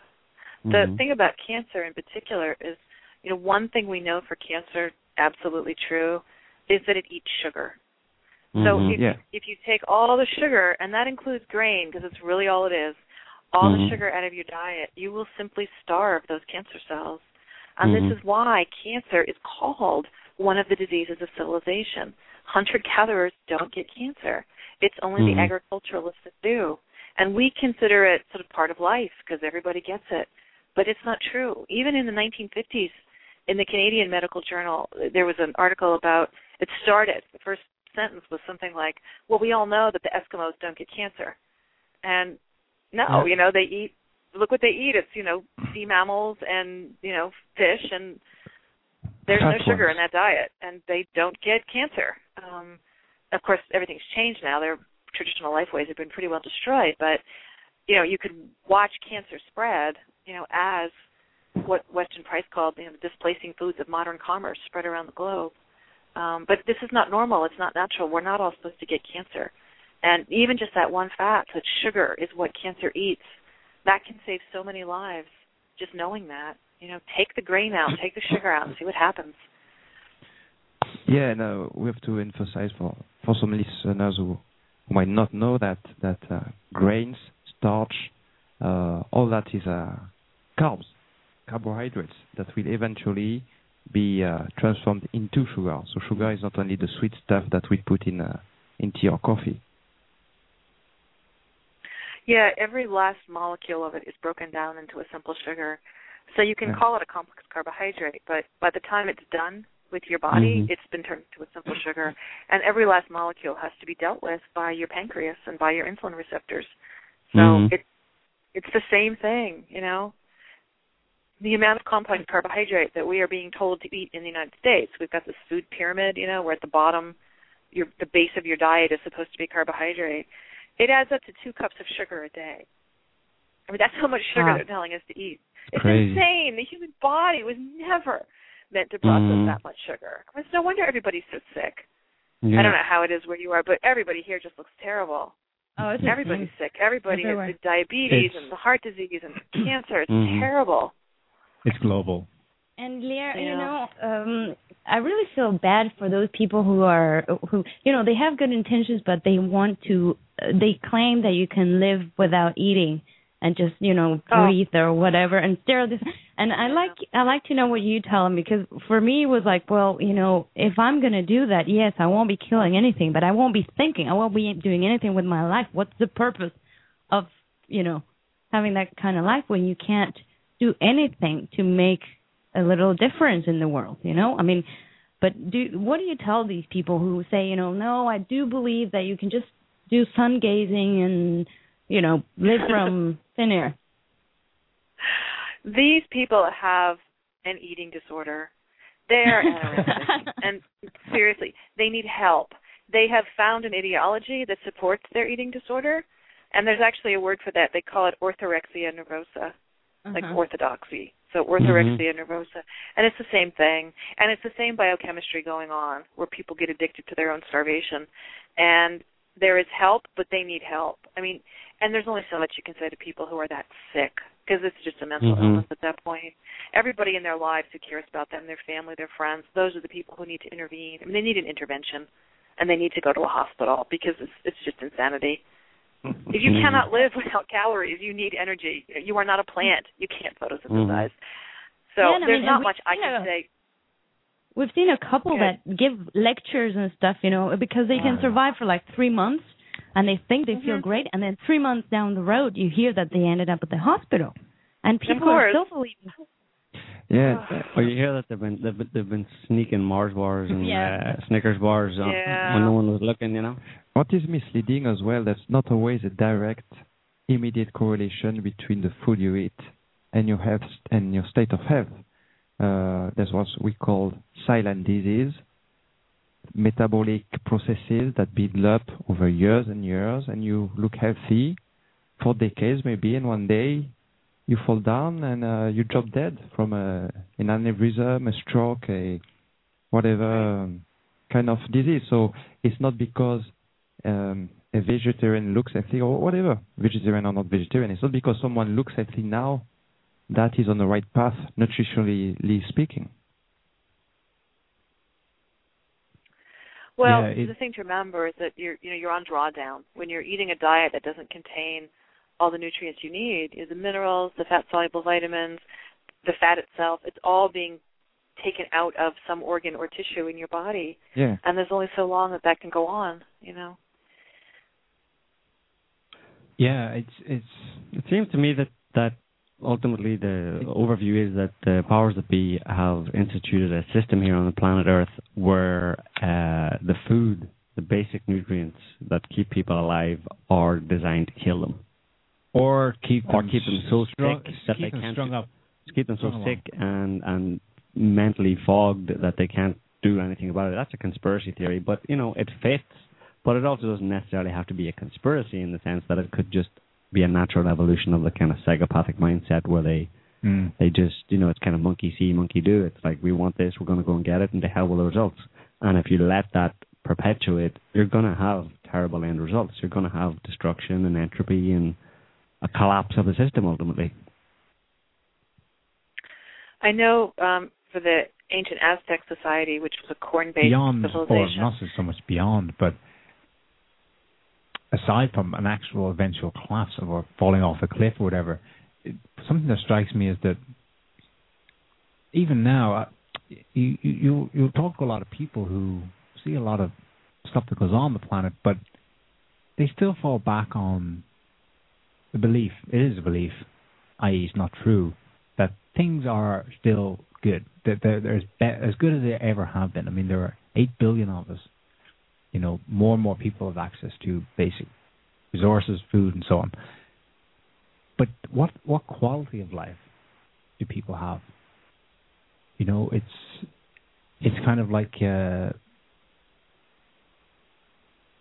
Slave nation. it's slave nation, but but at the same time, you, you have, um, it, yeah. In order for it to remain so, they need they need a kind of rose tinted glasses ideologies to paper over the reality.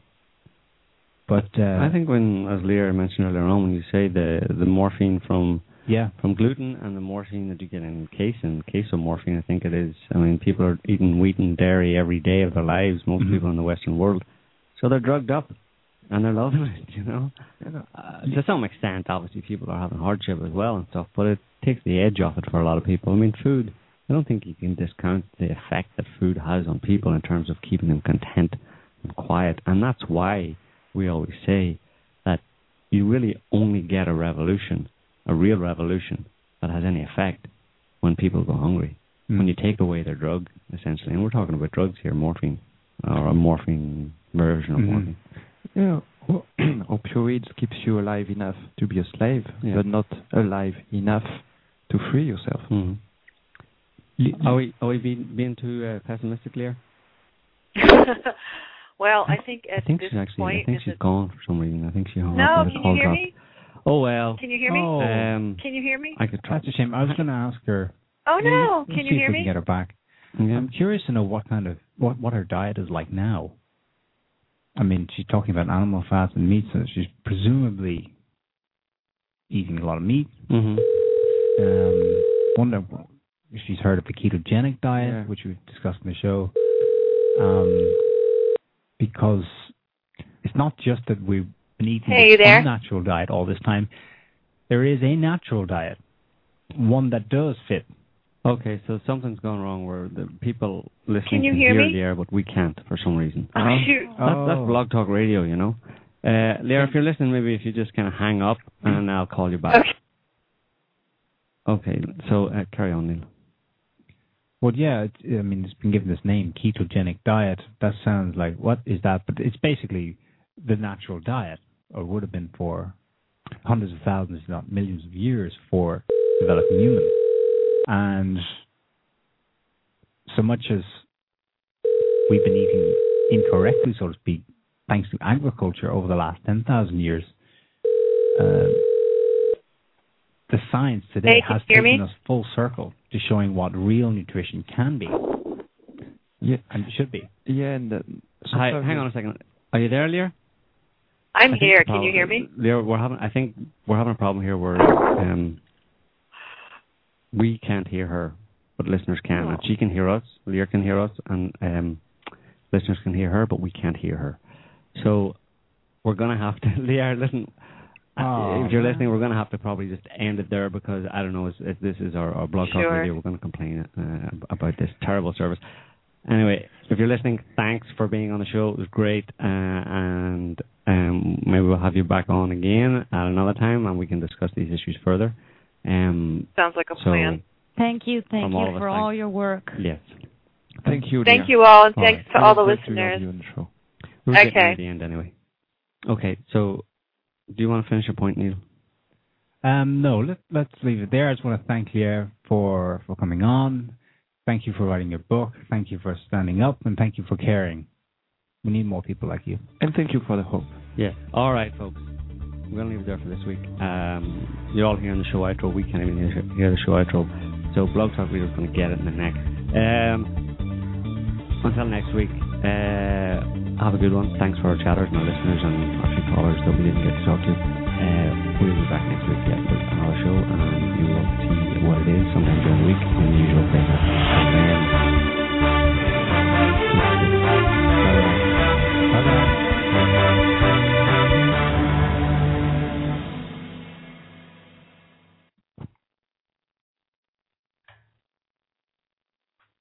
Why does that happen? That's terrible. That's